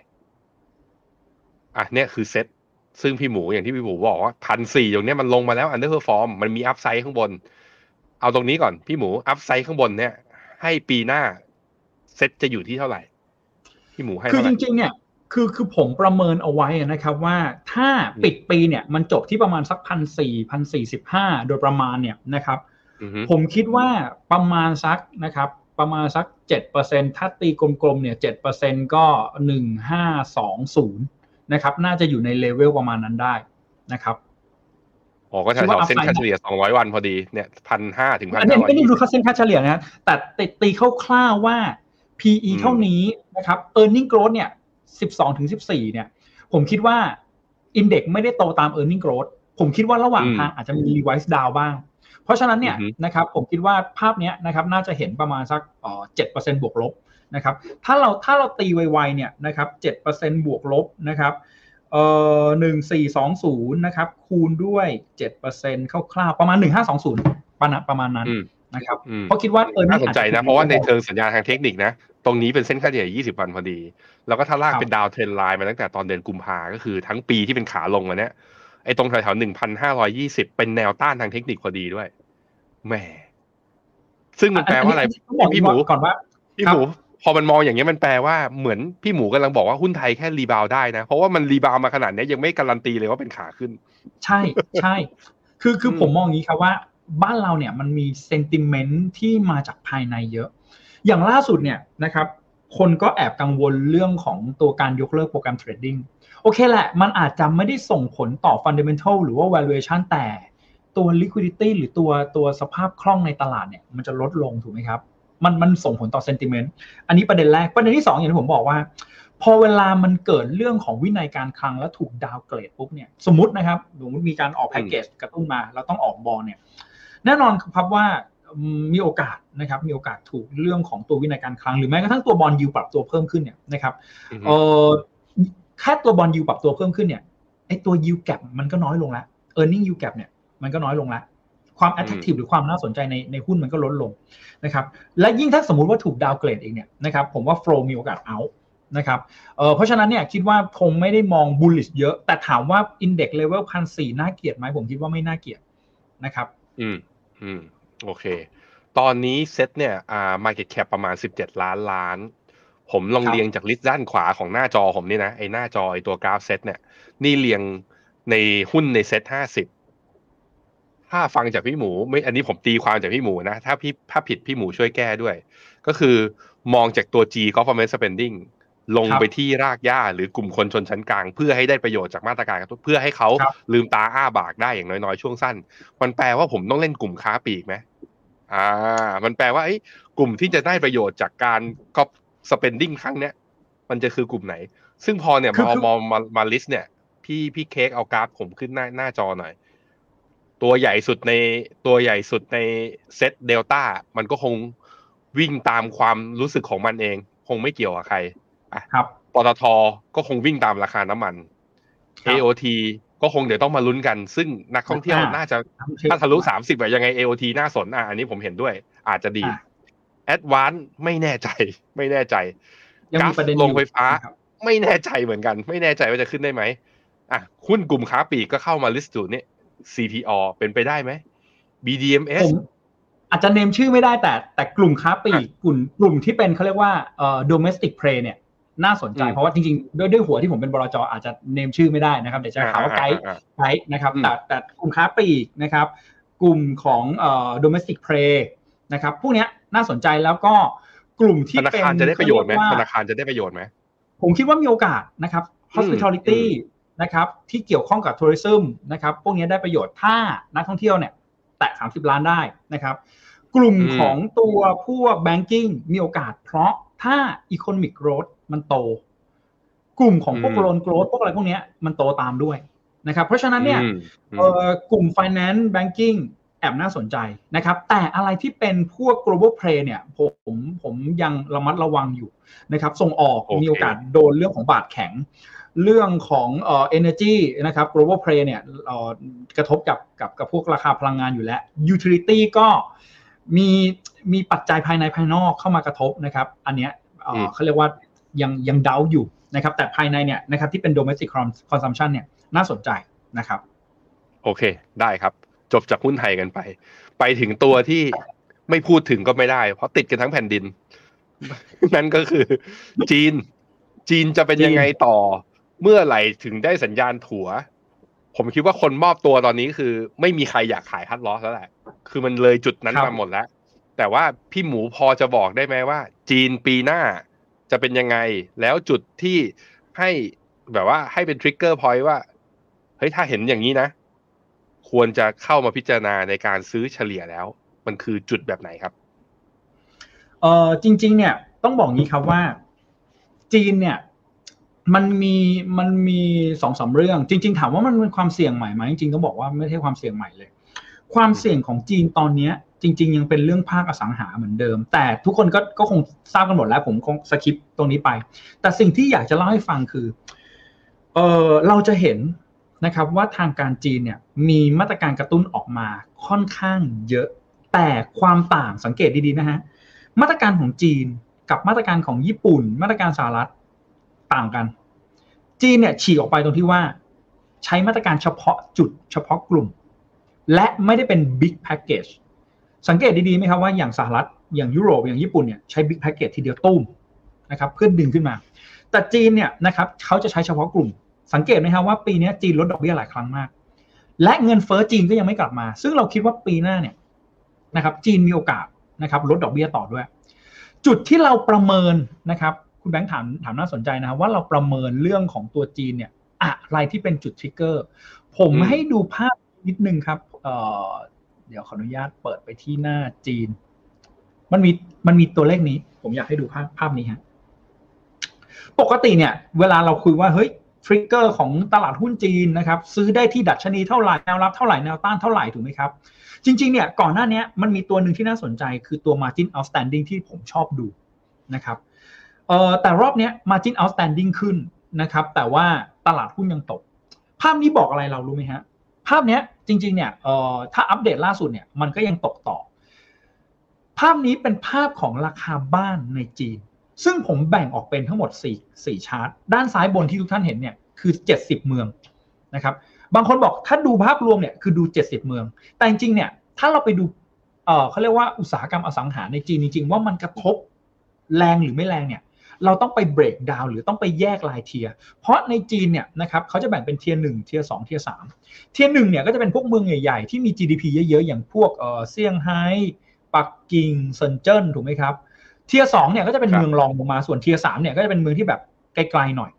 สังเกตไหมครับ เวลาเกิดอือฮึเกิดเศรษฐกิจจีนไม่ค่อยดีเนี่ย tier สามโดนก่อน ไล่ลงมาเป็น tier สองแล้ว tier หนึ่งเนี่ยจะโดนหางเลขช้าสุด คือ demand ยังไงก็เยอะคล้ายๆกับ ต่อให้เศรษฐกิจไม่ดีเนี่ย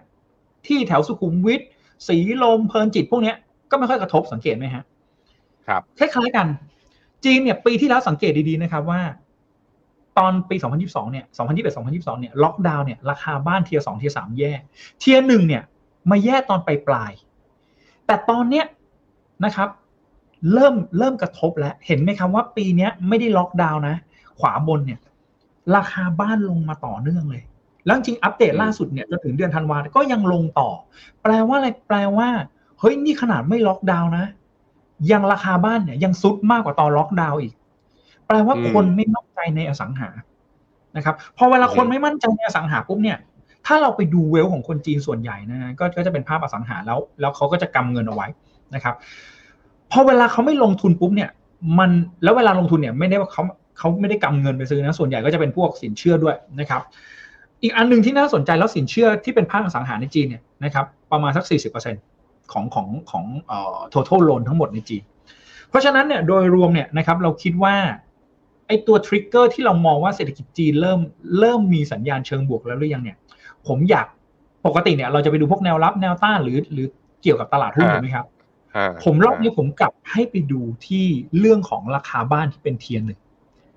เพราะถ้าสนใจเมื่อไหร่ที่ demand มันเริ่มกลับมาแปลว่าเศรษฐกิจมันเริ่มฟื้น ปีเนี้ยผมเล่าให้ฟังว่าจีนเนี่ยมีลดทั้งดอกเบี้ย LPR MLF อืมลดทั้ง RRR นะครับ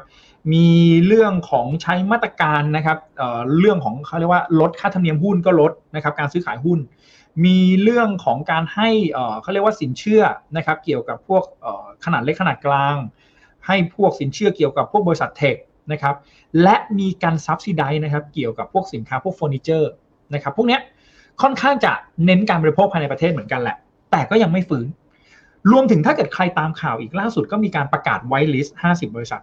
นะครับที่เอ่อเป็นบริษัทอสังหาที่ที่ต้องการความช่วยเหลือทางการเงินเนี่ยก็สามารถมากู้ได้ และล่าสุดอีกนะฮะมีการเขาเรียกว่าเอ่อใช้งบประมาณขาดดุลการคลังอีกประมาณสักหนึ่งล้านล้านหยวนนะครับอือฮึครึ่งหนึ่งเนี่ย นะครับเอามาใช้ในไตรมาสสี่อีกครึ่งหนึงเนี่ยเอาไปใช้ในครึ่งปีแรกของปีหน้าคำถามคือผมคิดว่ามาตรการพวกเนี้ยนะครับเอ่อมันมันจะเห็นผลเนี่ยนะครับอีกประมาณสักหนึ่งถึงสองไตรมาสคิดว่าหุ้นจีนเนี่ยนะครับน่าจะเป็นภาพเนี้ยนะครับจนถึงสักประมาณไตรมาสหนึ่งถึงเกือบเกือบไตรมาสสองเราน่าจะเห็นภาพของเอ่อตลาดหุ้นจีนที่ stable มากขึ้นนะครับอืมทีนี้คำถามคือทำไมผมถึงบอกแบบนั้น เพราะจริงๆแล้วเนี่ยเราจะเริ่มเห็นว่ามันเป็นภาพไซด์เวย์ดาวแต่ว่าแมกนิจูดในการลงเนี่ยไม่ค่อยลึกเท่าไหร่นะครับอืมเพราะฉะนั้นโดยรวมเนี่ยนะครับเราคิดว่านะครับเราคิดปว่ากติปีหน้าปกติพี่หมูเวลาพูดถึงตลาดหุ้นจีนเนี่ยพูดถึงอินเด็กซ์ตัวไหนเดี๋ยวผมเปิดเดี๋ยวผมเปิดคู่ให้ จะใช้จตัวไหนริงๆเนี่ยถ้าถ้าดูจีนเนี่ยผมผมดูตัวที่เป็นโลเคอลคือ CSI 300อ่านะครับอ่าอะเปิดเปิดคู่ให้ด้วยอะมันมันจะสะท้อนอะมันเชิญจะพูดสะต่ท้ออนเลยตัวมันจะสะท้อนตัวเศรษฐกิจจีนมากกว่าอืม นะครับอือฮึทีนี้ครับมันมีอีกประเด็นหนึ่งครับพี่แบงค์ที่น่าสนใจคือวันเนี้ยจะเห็นได้ว่าเฮ้ยมันทำนิวโลมากกว่าตอนตุลาปีที่แล้วอีกนะครับอืมปีที่แล้วเนี่ย ตุลาเนี่ยนะครับถ้าถ้าพี่แบงค์ลากเส้นไปเนี่ยตอนตุลาปี 2022 ก็จะเป็นนิวโลละแล้วปีเนี้ยอืมตรงนี้นิวโลของของของรอบที่ผ่านมาถูกไหมครับพอมาปีเนี้ยโอ้โหทำนิวโลไปเรียบร้อยแล้วทีนี้คำถามคือ มันจะไปเท่านะครับ กับปีตรง2010ตรงนี้ไหมอะประมาณนั้น 2018ผมปีคิดว่า2018 มีโอกาส มีโอกาสถ้าซึ่งปีนั้นนะน่ะครับมันคือจุดเริ่มต้นของการที่ชายที่ชื่อทรัมป์ทำเทรดเทรดวอลถูกต้องกำลังจะบอกว่าเทรดวอลแต่จริงอืมๆนะครับ มันมันจะมีจุดที่ผมประเมินอย่างนี้ครับพี่แบงค์จครัริงบๆถ้าเราวัดตัว drawdown เนี่ย จุดที่ผมประเมินอย่างนี้ครับ คือคือ drawdown เนี่ยผมกลับมองว่ามันน่าจะใกล้เคียงกับตอนปี 2015-2016 ถ้าพี่แบงค์ลากลากยาว time frame ให้มันยาวกว่านี้ แล้ววัดจุดจากบนมาล่างเนี่ย เอ่ออ่าช่วงช่วงที่เป็นยอดภูตรเขางนี้เหรอนะฮะตรงนี้มาดนี่อดาวเนี่ย ใช่ครับ มันจะประมาณสักสี่สิบกว่าเปอร์เซ็นต์ถ้าผมจะไม่ผิดนะฮะ46เปอร์เซ็นต์อ่า รอบเนี้ยใกล้เคียงแล้วนะ รอบเนี้ยน่าจะไลลี่ว่าสี่สิบเปอร์เซ็นต์แล้วนะ รอบนี้ตรงนี้มานะครับถึงที่เราอยู่ตรงนี้ วันนี้43เปอร์เซ็นต์เหลืออีก3เปอร์เซ็นต์เอง นั่นแหละ ผมคิดว่านะ รอบเนี้ยมีโอกาสเพราะ ถ้ามันทริคที่ประมาณสักสี่สิบหกถึงห้าสิบเนี่ย หนึ่งเลยคำถามตัวจีนเนี่ยแย่ขนาดนั้นไหมผมคิดว่า วันเนี้ยแค่โมเมนตัมกับเซนติเมนต์เนี่ยมันยังไม่ได้ ทางการจีนเนี่ยพยายามกระตุ้นเศรษฐกิจอย่างต่อเนื่องนะครับสองนะครับสิ่งที่ผมประเมินเนี่ย ผมคิดว่าอืมสีจิ้นผิงเนี่ย คงไม่ได้อยากให้เขาเรียกว่าเอ่อถ้าถ้าเกิดใครตามข่าว รอบเนี้ยสีจิ้นผิงคือเป็นรอบที่สามนะครับ ซึ่งมันเป็นรอบที่เขามีการไปแก้รัฐธรรมนูญนะครับ ผมคิดให้ว่าไม่มีวาระ เป็นเป็นตอนนี้ใช่เป็นครับจักรพรรดิไปอยู่ เป็นจักรพรรดิขใช่ครับจีนอยู่ ใช่ครับ คืออืมคือมีการแก้รัฐธรรมนูญให้ไม่ให้ให้ให้สามารถดำรงตำแหน่งได้เกินสองวาระซึ่งมันคือ infinity ถูกไหมครับ ทีนี้คำถามคือ แต่จริง ๆ เนี่ย ถ้าเราไปดูตัวตัวโทนของสีจิ้นผิงเองเนี่ยเขาก็ชัดเจนนะครับว่า ถ้าเราไปดูเอ่อสมัยประธานาธิบดี ตั้งแต่เอ่อหูเจียงเจ๋อหมินหูจินเทานะครับ รวมถึงตัวสีจิ้นผิงสมัยแรกด้วยนะครับอืมเขา โปรโกรธเรื่องของตัวเศรษฐกิจมาตลอด อย่างสมัยครับเอ่อเจียงเจ๋อหมินกับหูจินเทาเนี่ยนะครับสมัยนั้นเนี่ย GDP โตได้แบบแปดเปอร์เซ็นตนะครับถึงเกือบเกือบสิบเปอร์เซ็นตแล้วสมัยแรกเนี่ยนะครับ GDP ของจีนเนี่ยนะครับของของสีจิ้นผิงนะฮะสมัยแรกของสีจิ้นผิงเนี่ย GDP จากประมาณสักแปดล้านล้านดอลลาร์กลายมาเป็นแบบสิบห้าล้านล้านดอลลาร์ก็ขึ้นมาเท่าตัว แต่สังเกตไหมครับว่ารอบเนี้ยไม่ว่าการประชุมพรรคคอมมิวนิสต์จีนหรือเอ่อประชุมอะไรก็แล้วแต่ สีจิ้นผิงไม่ค่อยพูดเรื่องการเติบโตทางเศรษฐกิจอืมแต่สีจิ้นผิงจะพูดเรื่องของเทคโนโลยีมากกว่าอืมฮึแปลว่าวันเนี้ยใครจะมองว่าเฮ้ย มันลงมันลึกๆ แล้วมันจะรีบาวขึ้นไปแรงๆ ผมคิดว่าไม่ใช่ภาพนั้นอืมแต่แต่มันจะค่อยมีมาตรการที่เข้ามาช่วยนะครับ เศรษฐกิจจีนให้มันไม่ได้ลงไปต่อ วันเนี้ยจีนโต5%เนี่ย ผมคิดว่า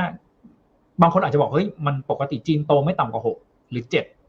แต่วันเนี้ย5%ผมคิดว่าไม่ได้น่าเกลียดสำหรับเศรษฐกิจของจีนที่ใหญ่ขนาดนี้ กับ2ชัดเจนครับว่า direction ของสีจิ้นผิงเนี่ยเขาพยายามไปเรื่องเทคโนโลยีมากกว่า ไม่ว่าจะเป็นพวกเอ่อ green energy นะครับพวก EV car หรือแม้กระทั่งตัว semiconductor นะครับผมคิดว่าเขาจะ boost ไปทางนี้มากกว่า แต่ทีนี้คำถามคือตัวเศรษฐกิจเนี่ยนะครับผมคิดว่าครับมันจะมีมาตรการที่เฉพาะกลุ่ม แต่เขาจะไม่ใช้มาตรการที่เป็นเหมือนในอดีตคือลงพวก infrastructure นะครับเพราะ infrastructure วันนี้ของจีนเนี่ยค่อนข้างจะ proper และคือแบบ ใช้คำว่าเต็มรูปแบบ กระตุ้นไปเนี่ยอาจจะได้ไม่คุ้มเสียนะครับ วงเงินเยอะแต่การการเติบโตทางเศรษฐกิจอาจจะไม่ได้โต เพราะฉะนั้นโดยรวมเนี่ยนะครับผมคิดว่าอีก 3-5%เนี่ยนะครับเป็นจุดที่น่าจะ downside ค่อนข้างต่ำมาก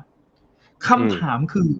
มันจะเริ่มซื้อได้เมื่อไหร่ ผมบอกว่าอืมปกติเราจะไปดู index level กันค่าเฉลี่ยนู่นนี่นั่น วันเนี้ยมันทะลุทุกแนวรับหมดแล้ว ต้องบอกอย่างนี้มันไม่เหลืออะไรแล้วตีเส้นไอตีเส้นมันทะลุทุกแนวรับหมดแล้วนะฮะ แล้ว draw down เนี่ยมันก็เกือบทะลุทุกทุก draw down ที่เคยมีมา ยกเว้นปี2008เอ้ยขออภัยครับ ผมจำไม่ได้ปี2000ปี2008หรือเปล่าไม่แน่ใจนะครับรอบนั้นเนี่ยใช่ใช่เนี่ยะครับ2008เนี่ยตอนนี้ลงเท่าไหร่เดี๋ยวผมวัดให้อะอะพี่หมูพูดต่อเลย อะทีเนี้ย คำถามคือ ผมคิดว่านะครับ ภาพของจีนเนี่ยนะครับน่าโอ้จะโหพี่หมูปี 2008 มันลบ 72เปอร์เซ็นต์เออผมผมบ้าคิดไปว่าแล้วมันมันมันไม่น่าลงเกินไปขนาดนั้นเกินไปเกินเบอร์ไปนะครับเพราะฉะนั้นเนี่ยด้วยเด็กเลเวล 50%เนี่ยผมคิดว่าพอพอพอที่จะประเมินได้ว่าดาวไซด์ค่อนข้างต่ำเพราะจริง ๆ แล้วเนี่ยนะครับตอนนี้มันคือเทลริสที่เกิดขึ้นในตอนปี 2021-2022 ซึ่งมันมาเขาเรียกว่า ภาษาไทยเรียกว่าน้ำลดต่อผุดมันมาผุดตอนนี้ แล้วทางการจีนเนี่ยนะครับอารมณ์เหมือนกับน้ำรั่วตรงไหนก็เอาแบบเอาเอายาแนวไปโป๊ะตรงนั้นนะครับ เป็นจุดๆไปเออคิดว่านะครับน่าจะช่วยประคองได้นะครับ แต่มันต้องใช้ระยะเวลาประมาณสัก1นถึงสไตรมาสนะครับ ทีนี้คำถามคือมันจะเริ่มซื้อได้เมื่อไหร่ ถ้าเราเริ่มไปดูราคาบ้านเทียนหนึ่งราคาเริ่มติดลบน้อยลงนะครับ หรือเป็นบวกแบบมันออนมันเนี่ยเพิ่มขึ้นเนี่ย ผมว่าเริ่มน่าสนใจ แต่อาจจะดูสัก 2 เดือนถึง 3 เดือนติดต่อกัน make sure ประมาณสัก 2 เดือนก็ได้นะครับ เพราะถ้าเดือนเดียวเนี่ยผมคิดว่าอาจจะมันมันเร็วไป ถ้า 2 เดือนเนี่ยนะครับอาจจะเริ่มชัดขึ้นนะครับ อันนี้อาจจะต้องไปดูแล้วเพราะดีมาหลักๆ และเศรษฐกิจหลักๆ มันอยู่บนภาคอสังหา โดยเฉพาะเทียหนึ่งนะครับ อันนี้คือคือ trigger point เพราะจริงๆแล้วเนี่ย ถ้าปกติก่อนหน้านี้ที่เราชอบไปดูพวกเรื่องของตัวตัวเออเขาเรียกว่าปริมาณการขอสินเชื่อ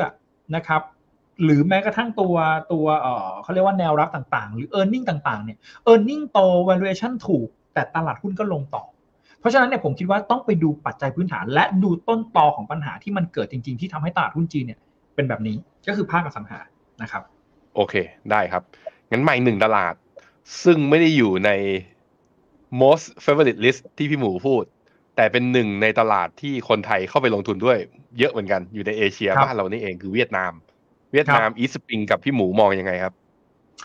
จริง ๆ ก็แอบชอบแต่ว่าดอกจันก่อนเลยนะครับว่าว่า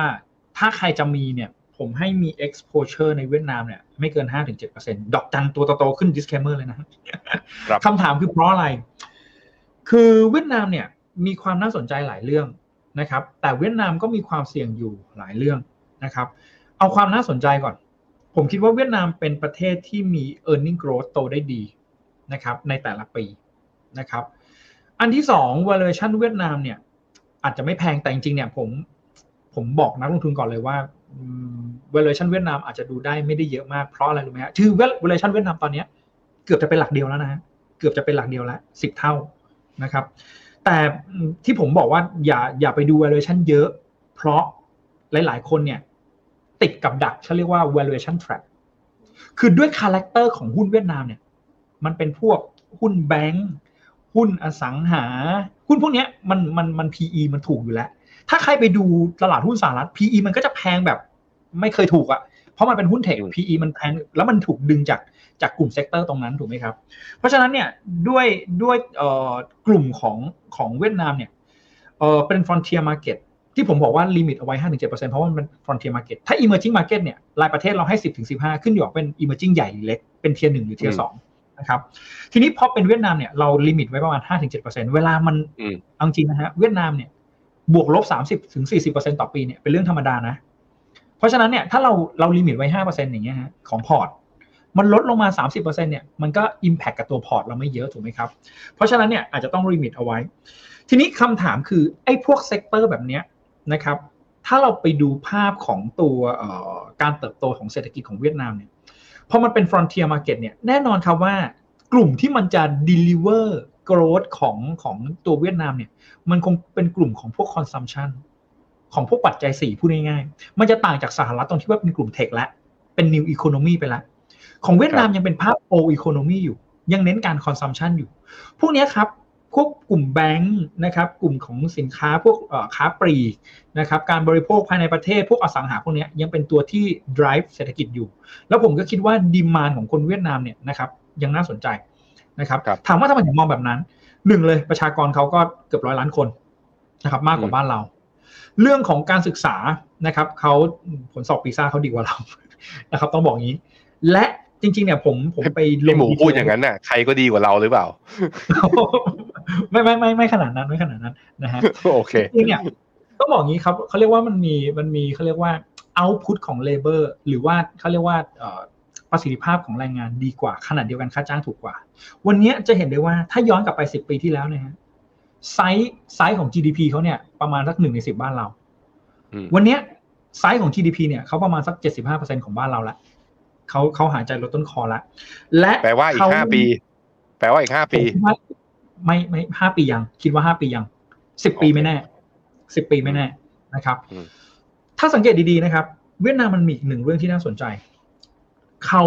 เขามีการพัฒนาโครงสร้างพื้นฐานที่ค่อนข้างดี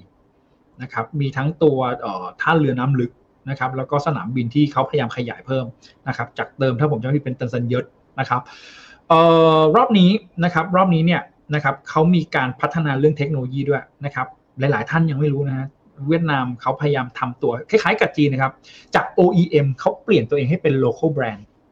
OEM คือเหมือนคล้ายๆบ้านเราอะเอ่อรับจ้างผลิต แล้วก็แปะแบรนด์ชาวบ้านเขาที่เขามาจ้างผลิตถูกไหมครับแต่วันเนี้ยเขามีแบรนด์ของตัวเองแล้ว ผมเชื่อว่าทุกคนรู้จัก WinFast หมดนะครับไปจดทะเบียนใน NASDAQ เรียบร้อย บ้านเขามีนี่ด้วยนะฮะแอปแชทเอ่อ Zalo คล้ายๆกับบ้านเราใช้ไลน์ใช่ไหมฮะแต่เขาอะมีแชทเป็นเป็นแบรนด์ของเขาเองเลยนะครับอืมถ้าใครไปเวียดนามเนี่ยต้องแล้วหรือใครมีเพื่อนเวียดนามเนี่ย ต้องโหลดแอปตัวนี้ Zalo นะครับเพราะฉะนั้นเนี่ยภาพนี้ผมคิดว่าด้วยเทคโนโลยีเขาเนี่ยค่อนข้างน่าสนใจนะครับแล้วก็แล้วก็มีมีศักยภาพในการเติบโตที่ดี GDP ยังโตได้ แล้วเชื่อไหมครับว่า เวียดนามเนี่ยมีมี FDI เนี่ยทุกคนเชื่อทุกคนเห็นหมดอยู่แล้วว่า FDI เข้าเวียดนามเยอะนะครับแล้วเวียดนามเป็นหนึ่งใน destination ที่ global supply chain เข้าด้วยนะ NVIDIA นะครับเอ่อ Marvell Tech นะครับพวก Semiconductor นะครับพวกการ์ดจอพวกเนี้ย เริ่มไปลงทุนในเวียดนาม แล้วล่าสุดอืมสหรัฐเนี่ยไปจับมือกับทางเวียดนาม เพราะว่าพอเวลาเขามีปัญหากับจีนถูกไหมฮะเขาตั้งเวียดนามเนี่ยเป็นหับของอาเซียนในเรื่องของตัว Semiconductor นะครับก็จะได้อันนี้ส่งส์ไปอีก เพราะฉะนั้นเนี่ยโดยรวมนะครับเวียดนามน่าสนใจแต่มีความเสี่ยงครับสองสามเรื่องหนึ่งต้องยอมรับอยู่อย่างหนึ่งว่าตลาดหุ้นเวียดนามเนี่ยตั้งได้ไม่นานนะครับ ประมาณสักยี่สิบกว่าปีนะครับ มันยังผ่านร้อนผ่านหนาวไม่เท่าบ้านเราและ ต้องบอกตรงๆว่าเวียดนามยังไม่เคยเจอคริสิตในประเทศแรงๆเหมือนวิกฤตต้มยำกุ้งแบบบ้านเรานะครับอืมนี่คือประเด็นที่น่าสนใจ ประเด็นที่สองนะครับ เวียดนามเนี่ยถูกพูดมาตลอดว่าจะกลายเป็นประเทศ emerging market นะครับ ก็ยังเป็นไม่ได้สักคือคือต้องบอกอย่างนี้ครับว่า ตัวของเวียดนามที่เป็น frontier market จะเข้า emerging market เนี่ยโหถูกพูดมาเป็นเกือบสิบปีแล้วนะฮะ ไม่ใช่เพิ่งมาพูดแบบอืมสองสามปีหลังนะฮะ จริง ๆ ถ้าเกิดใครตามตลาดหุ้นเวียดนามเนี่ย ผมเนี่ย คุณคุณว่าน่าจะเกินสิบห้าปีแล้ว ที่จะพูดว่าเนี่ยจะเข้าแล้วจะเข้าแล้วไม่ได้เข้าสักทีอย่างเงี้ยสิบห้าปีแล้วนะครับ เพราะฉะนั้นเนี่ยเอ่อมันมีหลายเรื่องนะครับ มันมีหลายเรื่องที่เวียดนามอาจจะยังเข้าไม่ได้ในในสองสมปีนี้ถ้าถามผมนะฮะ เรื่องการเมืองก็ยังไม่ใช่นะครับ หรือแม้กระทั่งตัวตลาดหุ้นเองที่ยังปลดล็อกเรื่องของตัว FOL หรือว่า Foreign Owner Owner Limit ไม่ได้ เพราะฉะนั้นเนี่ย มันถูกจำกัดนะครับ เรื่องพวกนี้อยู่และเวียดนามมันมีความเสี่ยงอีกอันหนึงครับ เรื่องของตัวการใช้ margin ในการเทรด ถ้าใครยังจำได้ตลาดหุ้นจีนที่พังตอนสมัยปี 2015 เนี่ยนะครับที่ขึ้นแรงๆในในสองไตรมาสขึ้นไป100%อีก2ไตรมาสลงมา70%ก็ไอ้ margin trade เนี่ยแหละ แล้วพอเกิดฟองสบู่ในตลาดหุ้นจีนเนี่ย ตอนนั้นเนี่ยทางการจีนเลยมาเกิดเขาเรียก lock up period ถ้ายังจำกันได้ ย้อนไปนานนิดนึงนะครับ วันนี้ถ้ามาดูเเวียดนามเนี่ยเป็นภาพคล้ายๆกันนะครับยังยังจัดการเรื่องของตัว margin trade ไม่ได้แล้ว margin trade เนี่ยถ้าภาษาการลงทุนผมเรียกว่าเป็นมันเป็น multiplier คือเวลาขึ้นก็ขึ้นแรงเลย เวลาลงเนี่ยสังเกตไหมฮะโดนฟอสเซลก็ลงแรงเหมือนกัน เพราะฉะนั้นเนี่ยมันมีความเสี่ยงนะครับเรื่องของการใช้ margin แล้วก็เรื่องของ liquidity ในตลาดหุ้นเวียดนามอยู่ แต่ถ้ามองถ้าถามผมเนี่ยนะครับ เอ่อเวียดนามไม่ไม่อยากให้เป็นเหมือนกับ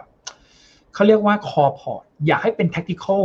มีเอาไว้สักห้าเปอร์เซ็นแล้วถือลืมมันไปก็ได้ จะขึ้นจะลงช่างมันอืม index level พันพันหนึ่งร้อยเนี่ยผมคิดว่าไม่ได้น่าเกลียด ไม่ได้น่าเกลียด แต่ถ้าจะเอา play safe เนี่ยนะครับเอ่อต่ำกว่าพันห้าสิบเนี่ยพอได้นะครับ ประมาณนี้นะครับสำหรับเวียดนามโอเคได้ครับ เวลาจะหมดแล้วแต่ว่ามันเหลืออีกหนึ่งตลาดที่ผมอยากจะคุยอะขอครัอีบกหนึ่งอันแล้วกัน ขออีกหนึ่งอัน มันไม่ใช่ตลาดมันคือหนึ่งในทีมที่นักลงทุนไปติดเยอะเหมือนกันครับแล้วก็หลายหลายๆที่ก็ออกมา ซึ่งครับล่าสุดมันมีการรีบาวตามธีมของปีนี้เลยคือ อะไรที่ดอกเบี้ยขึ้นแล้วมันลงแรง ปีเนี้ยพอดอกเบี้ยยังไม่ลงเลยนะแค่คิดจะลงมันขึ้นกันหมดเลย หนึ่งในนั้นคือหุ้นกลุ่มเจ็ดนางฟ้ากลุ่ม Big Tech ซึ่งอยู่ที่พี่หมูก็บอกว่าชอบ และหนึ่งในนั้นแล้วก็เป็นกองทุนที่ถ้าดูทั้งตลาดนะ ติด the most top gain ในปีนี้ นั่นก็คือกลุ่มกองทุนของป้าเคที่บูดคือ ARK พี่หมูกับอีสปริงมองยังไงกับ ARK บ้างว่าปีหน้า มันจะยังเฉิดฉายต่อได้ไหม หรือใครที่ติดอยู่ข้างบนค้างเติ่งอยู่ที่ตอนปี 2021 ปี 2022 อะ เฉลี่ยได้หรือยังพี่หมู จริงๆอะครับ ต้องบอกงี้ครับว่าปีเนี้ยเอ่อถ้าถ้าปักหมุดแบบต้นปีจนถึงตอนเนี้ยบวกมาห้าสิบกว่าเปอร์เซ็นต์นะฮะประมาณห้าสิบเปอร์เซ็นต์ แต่เราเราดูกันเลยว่า เชื่อผมไหมผมย้อนไปแค่เดือนเดียวอะย้อนไปเดือนเดียวนะ year to date อะมันขึ้นเป็นแบบอย่างเงี้ยฮะ เป็นเป็นรูปตัว M อะครับ ขึ้นมาแรงเปิดด้วยๆแล้วก็ลงพี่หมูใช้อะไรลพี่งหแบมูบใช้ลงหนักอาร์นะเคหรืออาร์แล้วกับก็มันขึ้นอยู่อีกนะครับอาร์เคครับอาร์เคเราเราใช้อาร์ Arc เคนะอ๋อขออภัยเป็นตัว W เป็นอาร์เคนะ แต่แต่ภาพกราฟเนี่ยมันจะเป็นลักษณะ W อ่า นี่นี่นี่นี่อ่า คือขึ้นมาแล้วลง แล้วอ่าขึ้นแล้วลงแล้วอก็ย่างเงี้ยขึ้นแล้วก็ลงอ่าอ่าคือคือเนี่ยฮะ ไอไอตัวสักประมาณเดือนสิงหาเนี่ยขึ้นมาแรงมากอืมและที่ผมบอกว่าย้อนไปเดือนเดียวเนี่ยหูมันมันลงแบบใจหายใจคว่ำเลยนะ ย้อนไปเดือนเดียวคือเดือนพฤศจิกายน ถ้าดูกราฟอืมและในหนึ่งเดือนที่ผ่านมาขึ้นมาแรงคำถามคือไอ้ช่วงเอ่อเดือนพฤศจิกายนเนี่ย ที่มันขึ้นมาเนี่ย ผมคิดว่ามันเป็นเรื่องของเอ่อ sentiment ตลาด ที่หุ้นกลุ่ม tech นะครับขึ้นพร้อมกับพวกเอ่อหุ้น mega cap แต่ว่าในช่วงหนึ่งเดือนที่ผ่านมาเนี่ยพวกกลุ่มมิ d มอลแคปอย่างพวก Russell 2000หรือพวก Mid Cap ที่เป็นพวก Innovation หรือ Small Cap Innovation พวกเนี้ยปรับตัวขึ้นแรงมากนะครับครับคำถามคือปีหน้าเป็นยังไง ผมประเมินอย่างนี้ครับ ผมคิดว่าในช่วงดอกเบี้ยขาลงเนี่ยนะครับกลุ่มพวกเนี้ยถูก pressure น้อย แต่มันจะหักลบกลบหนี้กันกับภาพของเศรษฐกิจที่ชะลอตัว มันจะมีความต่างนะครับ เพราะว่าในภาพของตัวเอ่อกลุ่มของเอ่อ ARK เนี่ยนะครับ ส่วนใหญ่เนี่ยมันจะเป็นหุ้น mid cap มันไม่ใช่ small cap แล้ว มันเป็น mid cap นะครับอืม mid to large cap นะครับเอ่อ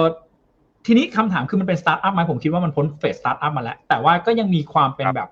ยังยังเป็นช่วงที่ยังขยายกิจการได้อยู่ ยังต้อง burn เอา cash อยู่ แต่ในช่วง burn เอา cash ครับที่เขาต้องการขยายกิจการมันจะต่างจากหุ้นเก็บ หุ้นกลุ่มเจ็ดนางฟ้า Magnificent Seven ตรงที่ว่าพวกเนี้ยอืม earning เขาเรียกว่า revenue นะครับ earning มัน stable และและ cash flow พวกนี้มีเยอะถูกไหมครับ แต่มันจะต่างจากกลุ่มพวกนี้ตรงที่ว่า พอเวลาเขาต้องการขยายตัวธุรกิจเนี่ยนะครับ และถ้าเศรษฐกิจไม่ดีเนี่ยมันกระทบ เพราะ demand มันไม่มา แต่ความน่าสนใจคือพวกเนี้ยครับ จริง ๆ พื้นฐานไม่ได้แย่นะ ต้องบอกคุณแบงค์แล้วก็นักลงทุนก่อน ถ้าใครไปอืมดูในบูเบิร์กเนี่ย sales growth earning growth ของ S&P เนี่ยประมาณสักสามสี่เปอร์เซ็นต์เองไอ้หุ้นกลุ่มเนี้ยยี่สิบกว่าเปอร์เซ็นต์ทั้ง sales growth earning growth อืมคำถามคือเพราะอะไรนะครับ เพราะว่า demand มันเริ่มกลับมานะครับ earning เนี่ยนะครับ มันโตจากฐานต่ำนะครับ sales growth เนี่ยมันโตจากฐานต่ำด้วย แต่คำถามคือในภาวะที่เศรษฐกิจ เราคิดว่าชะลอตัว demand อาจจะไม่เยอะเนี่ยนะครับ ผมคิดว่ามันมันขึ้นตามโมเมนตัมในช่วงสั้น ๆ ปีหน้า เรามองยังไงเรามองว่าหุ้นพวกเนี้ยยังโตได้แต่ถ้าถ้าเขาเรียกว่า compare กัน ระหว่างหุ้นเทคขนาดใหญ่ กับหุ้น mid small cap ผมใช้คำนี้กันนะครับ คิดว่ากลุ่มพวกเนี้ยนะครับยังยังน่าจะ underperform แต่คิดว่ายังเป็นบวกได้ แต่คงไม่เท่าปีนี้ปีเนี้ยนั่น year to date ถ้าผมจำไม่ผิดน่าจะ 40 กว่าเปอร์เซ็นต์เกือบเกือบ50นะครับอืมเอ่อคำถามคือเราประเมินยังไงนะครับ ถือได้คำถาม ต่อคือจะถั่วไหม ผมคิดว่าไม่อยากให้ถั่ว เพราะอืมเพราะปัจจัยบวกปัจจัยลบหักลบกบหนี้กันแล้วเนี่ย ผมว่าไปไปเล่นกลุ่มหุ้นตัวใหญ่ เทคตัวใหญ่เนี่ยน่าสนใจกว่านะครับอืมเพราะว่าอืจมริงๆ หุ้นพวกเอ่อ Max 7เนี่ยนะครับ หรือพวกเอ่อ Mega Cap หรือ Large Cap เนี่ย เวลามันลงเนี่ย เอาจริงๆนะฮะ จากสถิติเต็มที่คือลงปีสองปี แล้วประมาณสักหนึ่งถึงสองปีถัดมา recovery ได้ นะครับอืมเพราะฉะนั้นอืมภาพเนี้ยก็เป็นภาพหนึ่งที่ที่ผมประเมินเอาไว้นะครับว่าว่ากลุ่ม ARK เนี่ยให้โฮเอาไว้นะครับ แต่ถ้าอยากจะถั่วจริงๆเนี่ย ใครมีไม่ถึง 10%ถั่วได้นะครับ แต่รอราคา Master Fund นะครับ ราคา ETF เนี่ย หลุดต่ำกว่าสัก 48 เหรียญ ตอนนี้มันถ้าผมจำไม่ผิดประมาณสัก 52 53 เหรียญป่ะฮะ ตัว ARKK ใช่ไหม ตอนนี้ ARK ครับห้าสิบเอ็ดเหรียญห้าสิบเอ็ดเหรียญอ่า51 เหรียญ ต่ำกว่า 47 เหรียญเนี่ย 48 47 เหรียญเนี่ย เก็บได้แต่ trading ในกรอบสั้นๆก่อนโอเคถ้าเกิดใครอยากอยากเล่นสั้นๆนะฮะต่ำกว่า 47 เหรียญ trading แล้วขายที่ประมาณสัก 51 52 เหรียญนะครับเอ่อถ้าจะถัวเนี่ย ต่ำกว่า 47 เหรียญนะครับ แต่ว่าพอชั่นต้องไม่เกิน 10%อืมนะครับ หมายความว่าอะไรหมายความว่าทั้งพอร์ตเนี่ยมี ARK ไม่ควรเกิน 10นะครับ หรือถ้าอันนี้คือสำหรับคน aggressive สุดนะฮะถ้าเกิดใครไม่ aggressive ขนาดนั้น อาจจะมีแค่ห้าหรือเจ็ดเปอร์เซ็นเหมือนกับเวียดนามทีนี้คำถามคือทำไมผมถึงบอกว่าควรจะเป็นหุ้นขนาดใหญ่ จริง ๆ ผมผมมีสถิติให้ให้พี่แบงก์กับนักลงทุนดูนิดนึงครับเอ่ครับอในหน้านี้นะครับ เชิญเลยฮะอะหน้านี้ฮะหน้าเนี้ย ถ้าเราไปดูกันจริง ๆ เนี่ยนะครับเอ่ออันนี้เป็นภาพ MSCI World นะครับ แต่จริงๆ มันจะมีคล้ายๆกันนะครับ ถ้าเอาหุ้นพวก large cap หรือพวก S&P Tech เนี่ยนะครับ หรือ S&P Growth เนี่ยนะครับ มา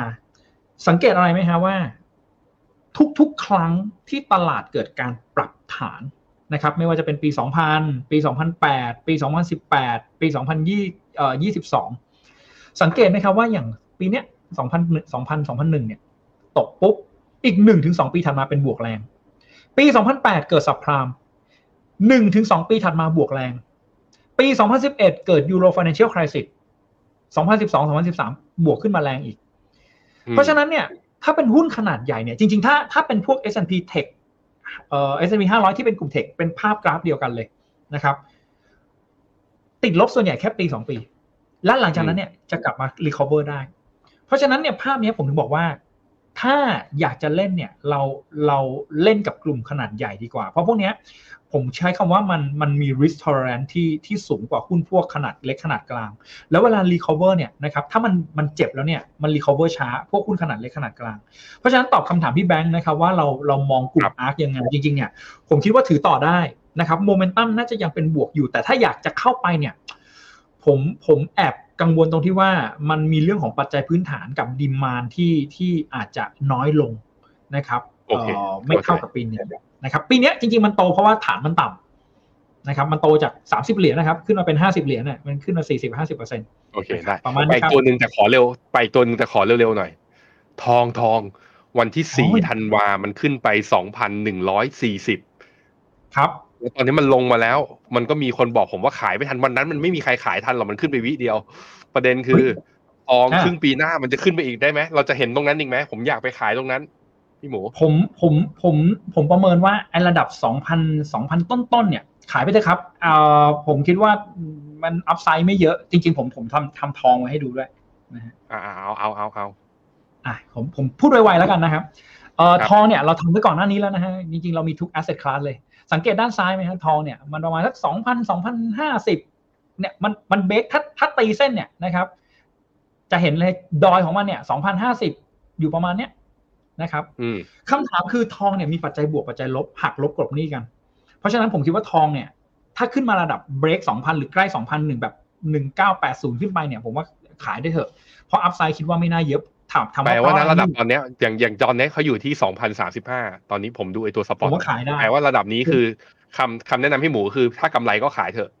ขายเถอะนะครับ ถ้าอยากจะเล่นรอบเนี่ย อาจจะซื้อต่ำกว่าพันเก้าร้อยสี่สิบโดยประมาณนะครับ แต่แกลบเนี่ยจะไม่ค่อยเยอะคำถามคือหนึ่งเลย ถ้าเราไปดูอะครับเอ่อทองจะได้อานิสงส์จากอะไรหนึ่งอืมดอลลาร์อ่อน เราคิดว่าดอลลาร์อ่อนปีหน้านะครับอืมแต่สิ่งที่จะเจอ นะครับหักลบกลบหนี้กันนะครับ ผมคิดว่าเรื่องของตัวตัวของ real yield เนี่ยนะครับมันจะยังเป็นบวกอยู่ ถึงแม้นะครับถึงแม้ตัวเอ่อเงินเฟ้อจะลดนะครับแต่เราคิดว่าดอกเบี้ยเนี่ยมีโอกาสลดเหมือนกัน พอ yield มันลดปุ๊บนะครับแต่ yield สังเกตนะฮะ yield ลดลงมาแรงมากแต่เงินเฟ้อลดช้ากว่า แปลว่า real yield มันจะยังเป็นบวกอืมเพราะฉะนั้นมันจะหักลบกลบหนี้กันนะครับและถ้าไปดูจริงๆนะครับอ่าเอ่อ fundamental ของของของทองคำเนี่ย demand ที่มาจาก fundamental จริงๆเนี่ยไม่ได้เยอะ demand จากทองคำมีมีอยู่สี่อย่างครับ มีธนาคารกลางที่เข้าซื้อ มีกลุ่มเทคโนโลยีที่ ถ้าถ้าถ้าเอ่อเทคโนโลยีเนี่ยต้องใช้ทองคำในการผลิตด้วยนะครับพวกแผงวงจร พวกจิวเวลรี่ก็ใช้แล้วก็อีกอันหนึงคือ SPDR ทีเนี้ยอือฮึนะครับไอ้ตัว central bank เนี่ยไม่ไม่ค่อยเข้าซื้อหรอกครับ เพราะโครงสร้างของของธนาคารกลางแต่ละที่เนี่ย reserve ไม่เหมือนกัน จิวเวลรี่เศรษฐกิจอย่างเงี้ย demand ไม่ค่อยเยอะ จะมีเทคโนโลยีที่พอมี demand ส่วน SPDR เนี่ยนะครับไม่ค่อยเยอะละนะครับ flow เริ่มน้อย เพราะฉะนั้นเนี่ยพอไปดู real yield เนี่ยมันยังเป็นบวกอยู่ และไอ้ตัว yield เนี่ยมันลดลงมาแรง real yield มันจะเพิ่มขึ้น เพราะฉะนั้นหักลบกลบหนี้กันเนี่ยผมคิดว่าปีหน้าทองน่าจะเป็นภาพ sidewayนะครับโอเคอะโห เราคุยกันไปคุยกันมานี่ชั่วโมงยี่สิบนาทีแล้วพี่หมูฝากครับ ที่เราคุยกันอยู่เนี้ยเราคุยกันแค่ครึ่งปีแรกนะ เพราะฉะนั้นเอาไว้เดี๋ยวพอถึงแถวๆเดือนพฤศจิกามิถุนาเดี๋ยวเรามาคุยครึ่งปีหลังกันอีกทีหนึ่งได้ครับแต่ฝากพี่หมูสรุปหน่อยครับว่าครึ่งปีแรกในการจัดทัพเราผ่านปีนี้กันมาแล้ว ปีหน้าEastspring มองยังไง พี่หมูกลยุทธ์อยากให้ทำอะไร และอะไรเป็นปัจจัยสำคัญที่นักลงทุนต้องติดตามครับสำหรับครึ่งปีแรกของปีโอเคครับ2024 โอเค ครึ่งปีแรกนะครับ ผมสรุปด้วยภาพภาพนี้แล้วกันนะครับ เอ่อภาพนี้นะครับในสไลด์เนี่ยผมผมคิดว่าเราอย่าไป bet กับทีมใดทีมหนึ่งนะครับควรจะต้องมี core port นะครับอาจจะเป็นหุ้นโลกนะครับครึ่งปีแรกเนี่ยนะครับอาจจะ core port เป็นหุ้นโลกเนี่ยอาจจะมีพวกกองที่เป็นเป็นเป็นเอ่อหุ้นโลกไว้เป็น core portนะครับแล้วเราอาจจะแอดนะครับกลุ่มที่เป็นเอ่อตีมเมติกอย่างเช่นพวกเอ่อกลุ่มเทคนะครับหรือหุ้นกลุ่มโกรดนะครับที่ที่เรามองว่าน่าจะได้ประโยชน์ต่อจากยิวที่มันลดลง นะครับขณะเดียวกันเนี่ยนะครับเราก็เชื่อว่ากลุ่มที่เป็นเอ่อเขาเรียกว่า yield play เนี่ย yield play เนี่ยมันจะเป็นลักษณะของพวกตราสารหนี้ที่เป็นพวก global bond นะครับที่เป็นพวก IG bond พวกเนี้ยได้ประโยชน์นะครับแต่ high yield ระวังนะครับ high yield เรายังไม่ชอบ และอีกอันหนึงคือพวก G infra สังเกตไหมครับ G infra เนี่ยในมุมของเศรษฐกิจที่ชะลอตัวเนี่ยนะครับพวกเอ่อ infrastructure นะครับแต่ต้องเป็น global นะครับ พวกนี้ได้ประโยชน์เพราะว่า beta มันต่ำแล้วเวลาที่ yield มันลงเนี่ย dividend yield gap มันได้เพิ่มด้วยนะครับ กลุ่มพวกนี้ควรจะมีติด port เอาไว้เผื่อเผื่อนะครับเฮ้ยกลุ่ม growth ไม่ได้มากลุ่ม tech ไม่ได้มา มันจะมีพวก income กับพวก infra พวกนี้คอยประคอง port ไว้ แล้วก็กลุ่มที่เป็น potential growth ในฝั่งของเอเชียของเราเนี่ยนะครับก็คือเวียดนามไทยแล้วก็อินเดียนะครับพวกนี้เป็นอันที่ที่เราประเมินนะครับว่าค่อนข้างน่าสนใจนะครับในใน 5 กลุ่มนี้นะครับทีนี้ สุดท้ายนะครับ อย่างที่บอกว่าด้วยความที่ตลาดปีหน้าเนี่ย ผมคิดว่ายังน่าสนใจอยู่แต่ครึ่งปีแรกเนี่ยนะครับเอ่อถ้าพูดแบบภาษาชาวบ้านคือน้ำขึ้นให้รีบตักโมเมนตัมยังดีอยู่นะครับ ไม่ต้องรอนะครับคือโอกาสมันมาใช้คำนี้แล้วกันเดี๋ยวกรตจะบอกอีกว่าไปเร่งรัดตัดสินใจ ผมคิดว่าโอกาสมันมาก่อนที่มันจะเกิด sell on fact นะครับและสุดท้ายต้อง diversify ด้วยนะครับ อย่าไปเบสกลุ่มใดกลุ่มหนึ่งแล้วก็ภาพนี้ฮะ อันนี้จริงๆเนี่ยเหมือนพี่แบงค์เห็นเห็นเห็นสไลด์แล้วแต่จริงๆยังไม่เห็น ไม่ได้ดู ผมไม่ได้ดูมาก่อน ใช่ใช่ใช่พี่พี่พี่แบงค์พี่แบงค์ยังไม่ได้ดูนะฮะสิ่งที่ผมอยากจะบอกคือ มันจะมีมันจะมีเขาเรียกว่าจิตวิทยาของนักลงทุนนะครับพี่แบงค์คือเวลาปี 2022 เนี่ยตลาดหุ้นมันติดลบลงแรงถูกไหมครับพอมาปี 2023 เนี่ย จริง ๆ เนี่ย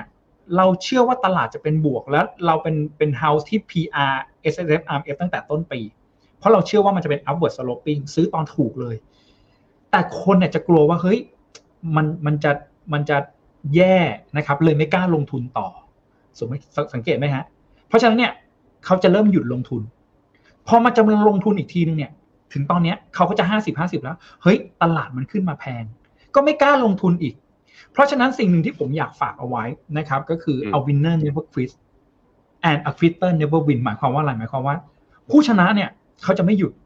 นะครับ คือแน่นอนครับว่าการ DCA หรือการลงทุนทุกปีเนี่ยเป็นอะไรที่ได้ประโยชน์นะครับ ถ้าเขาไปหยุดในปีที่มันเขาเจ็บปุ๊บแล้วเขาไปหยุดเนี่ย แล้วจากสถิติจำได้ไหมครับที่ผมให้ดูว่า หลังจากปีที่ติดลบเนี่ย อีกสองปีถัดมามันจะบวกแรงๆเลย แต่เราดันไปหยุดในปีที่บวกแรง เพราะฉะนั้นเนี่ยอืมผู้ชนะเนี่ยนะครับเขาจะลงทุนต่อนะครับ แต่ขณะเดียวกันเนี่ยนะครับ ผู้ที่ล้มเลิกเนี่ยก็จะไม่ชนะ ในมุมของการลงทุนอย่างที่พี่แบงค์พูดตั้งแต่ต้นรายการนะครับว่าครับเอ่อตลาดเนี่ยมันไดนามิกนะครับผมฝากอีกประโยคนึงแล้วกันนะครับ when you sleep but money never sleep อืมนะครับอืมโอเค ขอบคุณมากครับ มีแฟนรายการนะ เข้ามาเขาบอกว่า คุณทาคุมินะ บอกว่าให้เชิญพี่หมูมาบ่อยๆ คุณอิสราก็บอกว่าจริงๆ มันคือเรื่องนั้นแหละ Fear and Greed Index เขาเอามาวัดครับเพื่อให้เรารู้ไง จังหวะที่ควรซื้อที่สุดคือจังหวะที่คนที่กลัวที่สุด เพราะฉะนั้นเวลาใช่ครับเฟียมันตกไปแรงๆ อย่างช่วงเนี้ยตอนเดือนตุลาเนี่ยพี่หมูจำได้เนาะตอนปลายไตรมาสสามขึ้นไตรมาสสี่ทุกคนบอกว่ามันจะมีเหรอไตรมาสสี่จะดีจริงเหรอ ยังคกรับล้าๆกลัวๆจนถึงตรงเนี้ยตลาดมันเฉลยมาแล้ว บางคนยังไม่มีใช่คขรับองเลยมันก็เป็นอย่างนั้นเพราะฉะนั้นวินัยก็เป็นเรื่องสำคัญ สวัสดีทุกคนนะครับ แล้วขอบคุณทุกคนที่เข้ามากันมากเข้ามากัน เกือบเกือบสี่ร้อยชีวิตนะกันอยู่กันมาจนถึงตอนนี้ เป็นเป็นเวลาประมาณชั่วโมงครึ่ง ยังไงก็แล้วแต่อวยพรทุกคนเพราะว่าเดี๋ยวสัปดาห์หน้าคริสต์มาสไม่รู้ว่าจะอยู่จะดูผมกันอยู่ด้วยกันหรือเปล่า ก็ขอให้เป็นช่วงเทศกาลแห่งความสุขนะ ไม่ว่าเราจะเจ็บปวดจากการลงทุนปีนี้สักแค่ไหนชีวิตมันยังหายใจ การมีชีวิตอยู่มีสุขภาพที่ดี มีคนรอบข้างให้เรารัก เป็นสิ่งที่สำคัญที่สุดเหนือสิ่งอื่นใด เพราะฉะนั้นก็ enjoy กับชีวิตณ moment ณวันนั้นด้วย แล้วเรื่องการลงทุนเรื่องการอัปเดตตลาด นั่นมันคือเรื่องวินัย เรามาฝึกตัวเองเรามาฝึกตน แล้วเรามาหาความรู้และโอกาสการลงทุนต่อไป อย่าหยุดนะครับทุกคนวันนี้ผมแล้วก็พี่หมูแล้วก็ทีมงานของ FINNOMENA ทุกคนเนี่ยขอลาคุณผู้ชมเอ่อคุณผู้ชมทุกคนไปก่อน สวัสดีครับ สวัสดีครับ ในโลกของการลงทุนทุกคนเปรียบเสมือนนักเดินทาง คุณล่ะเป็นนักเดินทางสายไหน กองนี้ก็ดี เทรนด์การลงทุนนี้ก็มา ใครว่าดีเราก็ไปหมดแต่ไม่ค่อย workให้ฟิโนเมนาเอ็กซ์คลูซีฟบริการที่ปรึกษาการเงินส่วนตัว ที่พร้อมช่วยให้นักลงทุนทุกคนไปถึงเป้าหมายการลงทุน สนใจสมัครที่ f i n o m e f i n o m e n a e x c l u s i v e หรือ line at f i n o m e n a p o r t คำเตือนผู้ลงทุนควรทำความเข้าใจลักษณะสินค้าเงื่อนไขผลตอบแทน และความเสี่ยงก่อนตัดสินใจลงทุน